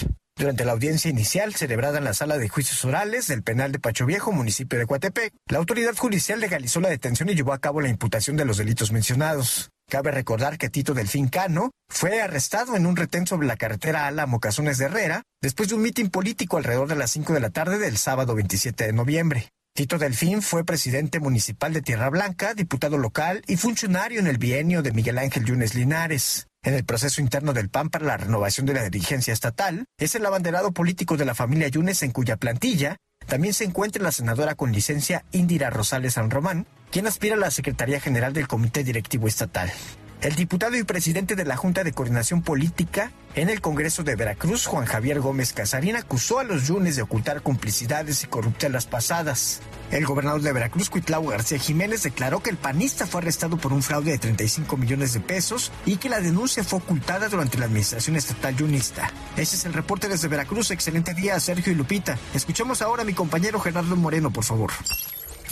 Muchas gracias Juan David. Es un gusto saludarlo Sergio Lupita desde Sonora, donde autoridades de seguridad y procuración de justicia aseguraron que con pruebas científicas se confirma que el ataque armado del jueves en Guaymas no iba dirigido a la manifestación feminista y además como avance ya hay 11 personas detenidas. En rueda de prensa la fiscal de Sonora confirmó que la tercera persona que falleció era un hombre de 39 años que fue contratado para atacar al guardia del De hecho, fue la ejecución del oficial la primera detonación y como reacción elementos de seguridad abatieron a este hombre. Ahí fue cuando explotó la granada y comenzó el intercambio de disparos. En ese momento Marisol sale corriendo y fue ahí donde recibió varios impactos de bala por la espalda. Por eso se concluyó que el ataque no iba dirigido hacia ellas, solo se aprovechó ese momento. Por su parte, Daniel Valdés, delegado de la Fiscalía de la República, informó que este domingo se realizaron 11 cateos donde se logró decomisar narcóticos y detuvieron a 11 personas por posesión de drogas que en estos momentos están siendo interrogados. Además, informó que el cerco de seguridad se extendió a San Carlos, el Valle de Guaymas y Empalme y habrá una presencia permanente del estado de fuerza, incluidos elementos de la Marina y Sedena, hasta lograr pacificar toda la región. Ese es el reporte desde Sonora. Buen día.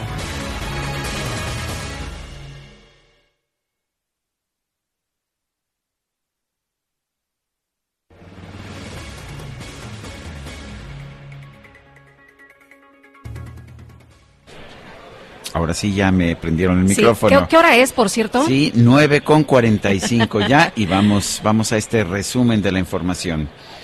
En Soriana, la Navidad es muy de nosotros. Pantalla Samsung Smart TV 4K 58 pulgadas, 11,990 pesos. Y aprovecha Smart TV BIOS 4K de 50 pulgadas a solo 6,990 pesos. Soriana, la de todos los mexicanos. A noviembre 30, aplican restricciones. Aplica en códigos seleccionados. Válido en hiper. Ahora sí, ahora sí, vamos al aire con este resumen de la información más importante.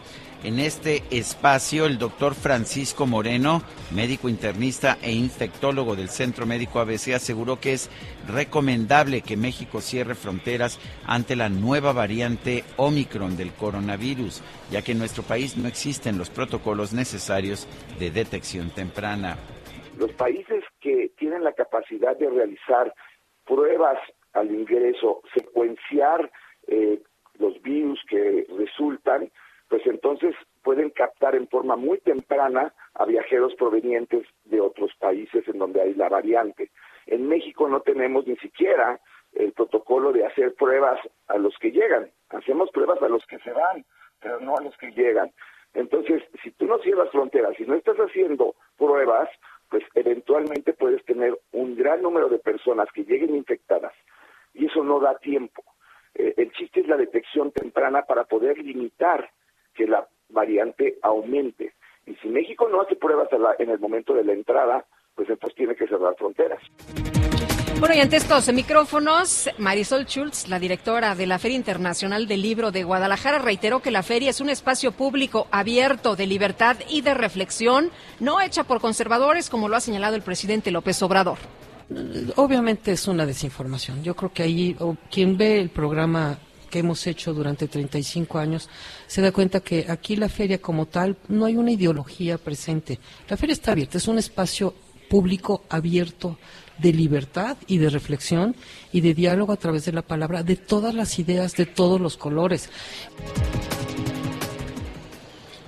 Bueno, durante su conferencia de prensa de esta mañana, el primer mandatario López Obrador afirmó que el CIDE también se derechizó y señaló a la institución de no haber estado a la altura frente al saqueo más grande que ha tenido México.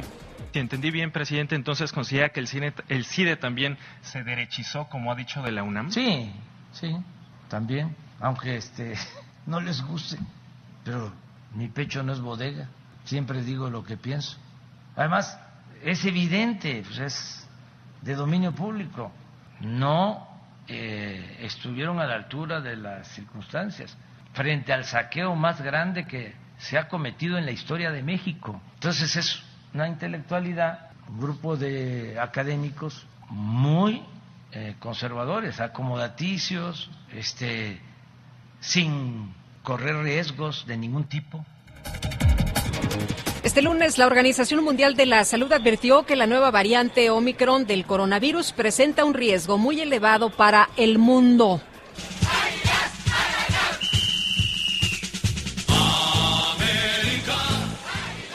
Bueno, pues fíjese usted, según un estudio publicado por NordPass, una plataforma digital de ciberseguridad que tuvo acceso a una base de datos con más de 275 millones de contraseñas en el mundo, la clave más usada en México es, fíjese usted, dificilísima, 1, 2, 3, 4, 5, 6. Y entre las palabras más populares encontradas se observó Naruto, Pokémon, América y Chivas. La gente los llama luchar. Hay que tener cuidado, mi querido Gerardo Galicia, hombre. Ya sabemos que eres chiva. No, no es cierto. No, no es cierto. bueno, ¿dónde andas, Gerardo? Nosotros le vamos a los Pumas, Miguel Lupita. Ay, ay, ay. Ay, ay, ay, dolor. Ay, dolor, ya me volviste a dar. Y vamos por el campeonato. Y estamos recorriendo, Sergio Lupita, el Zócalo de la Ciudad de México. Tenemos muchos cierres a la circulación. De hecho, en vehículo es prácticamente imposible llegar hasta el primer cuadro de la ciudad debido a dos factores. Está colocando la logística para el tercer informe del presidente, que de hecho hizo la invitación abierta para todo el público en general, y se están colocando bocinas, templetes en el primer cuadro justo frente al Palacio Nacional, pero también a la par tenemos a trabajadores de servicios urbanos a punto de colocar los adornos navideños en los edificios de gobierno. Así que si necesitaban llegar al Zócalo de la Ciudad de México, hay que hacerlo a pie y si van a utilizar la avenida 20 de noviembre, tenemos cierres a partir de la calle de República de Uruguay. Por lo pronto, el reporte. O sea que la concentración del primero de diciembre sí se va a realizar. Parece que sí, mi querida Lupita, ya tenemos un escenario bastante, bastante grande justo frente a la puerta central de Palacio Nacional. Bueno, muy bien, muchas gracias, Gerardo. Hasta luego. Hasta luego, muy bueno. Sí, espuma, espuma. Bueno, y vámonos con Israel Lorenzana. ¿Qué nos tienes, Israel? Adelante. Sergio, muchísimas gracias. Yo estoy ubicado aquí sobre la carretera México-Toluca. Es el kilómetro 10 donde se ubica el Centro de Investigación y Docencias Económicas. Y es que tenemos una manifestación de estudiantes afuera de las instalaciones. Ellos están pidiendo la destitución del director interino del plantel de apellido Romero, quien llegó desde hace cuatro meses. Esto, por supuesto, lo dieron a conocer los estudiantes durante este fin de semana a través de redes sociales. Señalaban que se estarían manifestando el día de hoy y bueno, pues cuando llegaron se encontraron con que las instalaciones ya estaban cerradas.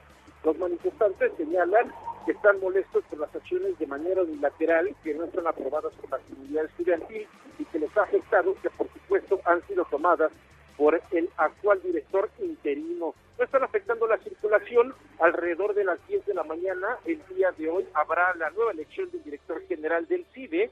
Así que, bueno, pues están en espera de que se lleve a cabo esta elección, por supuesto, para tener un acercamiento con las autoridades y definir la situación. Así que, Sergio Lupita, la circulación aceptable, no la afectan. Esto desde la zona de la autopista México-Toluca, la zona de Coajimalpa, los que vienen de Toluca van a poder encontrar una circulación aceptable, esto con dirección hacia la zona de reforma. Es la información que les tengo.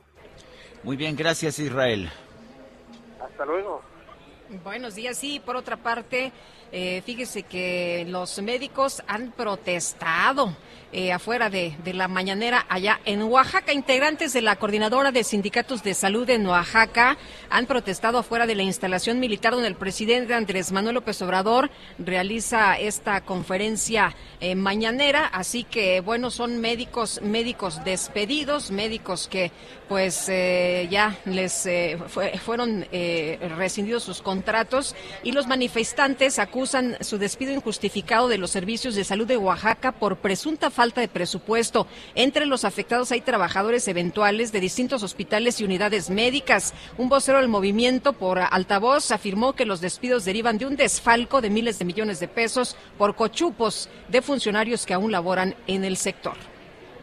Y son las 9.52. Vamos con Adriana Luna, que está precisamente en la FIL, la Feria Internacional del Libro de Guadalajara. Adelante, Adriana. Gracias, mi querido Sergio y Lupita. Bienvenidos. Un gusto haberlos saludado hace unos minutos.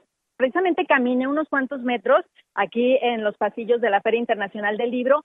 Les pregunto, ¿qué hubiera sido de nosotros sin la música durante el confinamiento pandémico? Nos hubiéramos vuelto locos.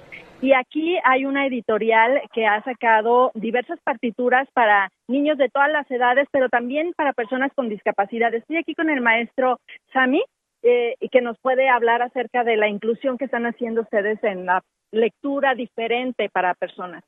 Claro que sí, nosotros manejamos una metodología que es inclusiva, la cual está diseñada para personas de todas las edades y para personas con todas las necesidades educativas específicas todo esto está diseñado pues con mucho amor para ellos, para que puedan acercarse a la música, que es un, bello arte que pues que es de todos y para todos. Muchas gracias, maestro. También les comento, obviamente en la FIL se reúnen diversas personalidades de todo, no nada más de literatura o musical, sino también eh, eh, política y estuvimos platicando con Julio Frank Mora, quien es actualmente el rector de la Universidad de Miami. Hablamos acerca de si México está preparado para enfrentar el Omicron, que es la variante de COVID-19 que ya incluso se está detectando en, en Norteamérica. Y él menciona que México tendría que estar vacunando a un millón de personas diarias para poder enfrentar las mutaciones que vienen con esta nueva variante del coronavirus, Sergio Lupita. Bueno, pues Adriana Luna, gracias y nosotros nos despedimos. Guadalupe, se nos acabó Ah, el caray, tiempo. ya se nos acabó el programa, ¿verdad? Rapidísimo. Hombre, pues que la pasen todos muy bien, disfruten de este día, que tengan una extraordinaria semana y nos escuchamos mañana aquí a las 7 en punto. Hasta entonces, gracias de todo corazón.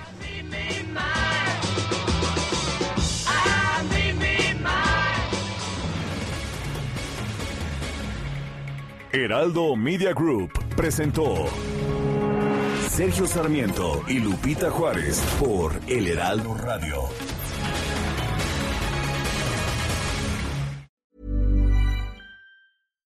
When you make decisions for your company, you look for the no brainers. And if you have a lot of mailing to do, stamps.com is the ultimate no brainer. It streamlines your processes to make your business more efficient, which makes you less busy. Mail checks, invoices, legal documents, and everything you need to keep your business running with stamps.com. Seamlessly connect with every major marketplace and shopping cart. Schedule package pickups and see your cheapest and fastest shipping options from different carriers with rates up to 89% off USPS and UPS rates. And with the stamps.com mobile app, you can take care of mailing and shipping wherever you are. Make the same no-brainer decision as over 1 million other businesses with stamps.com. Sign up with code program for a 4-week trial plus free postage and a free digital scale. No long-term commitments or contracts. That's stamps.com. Code program.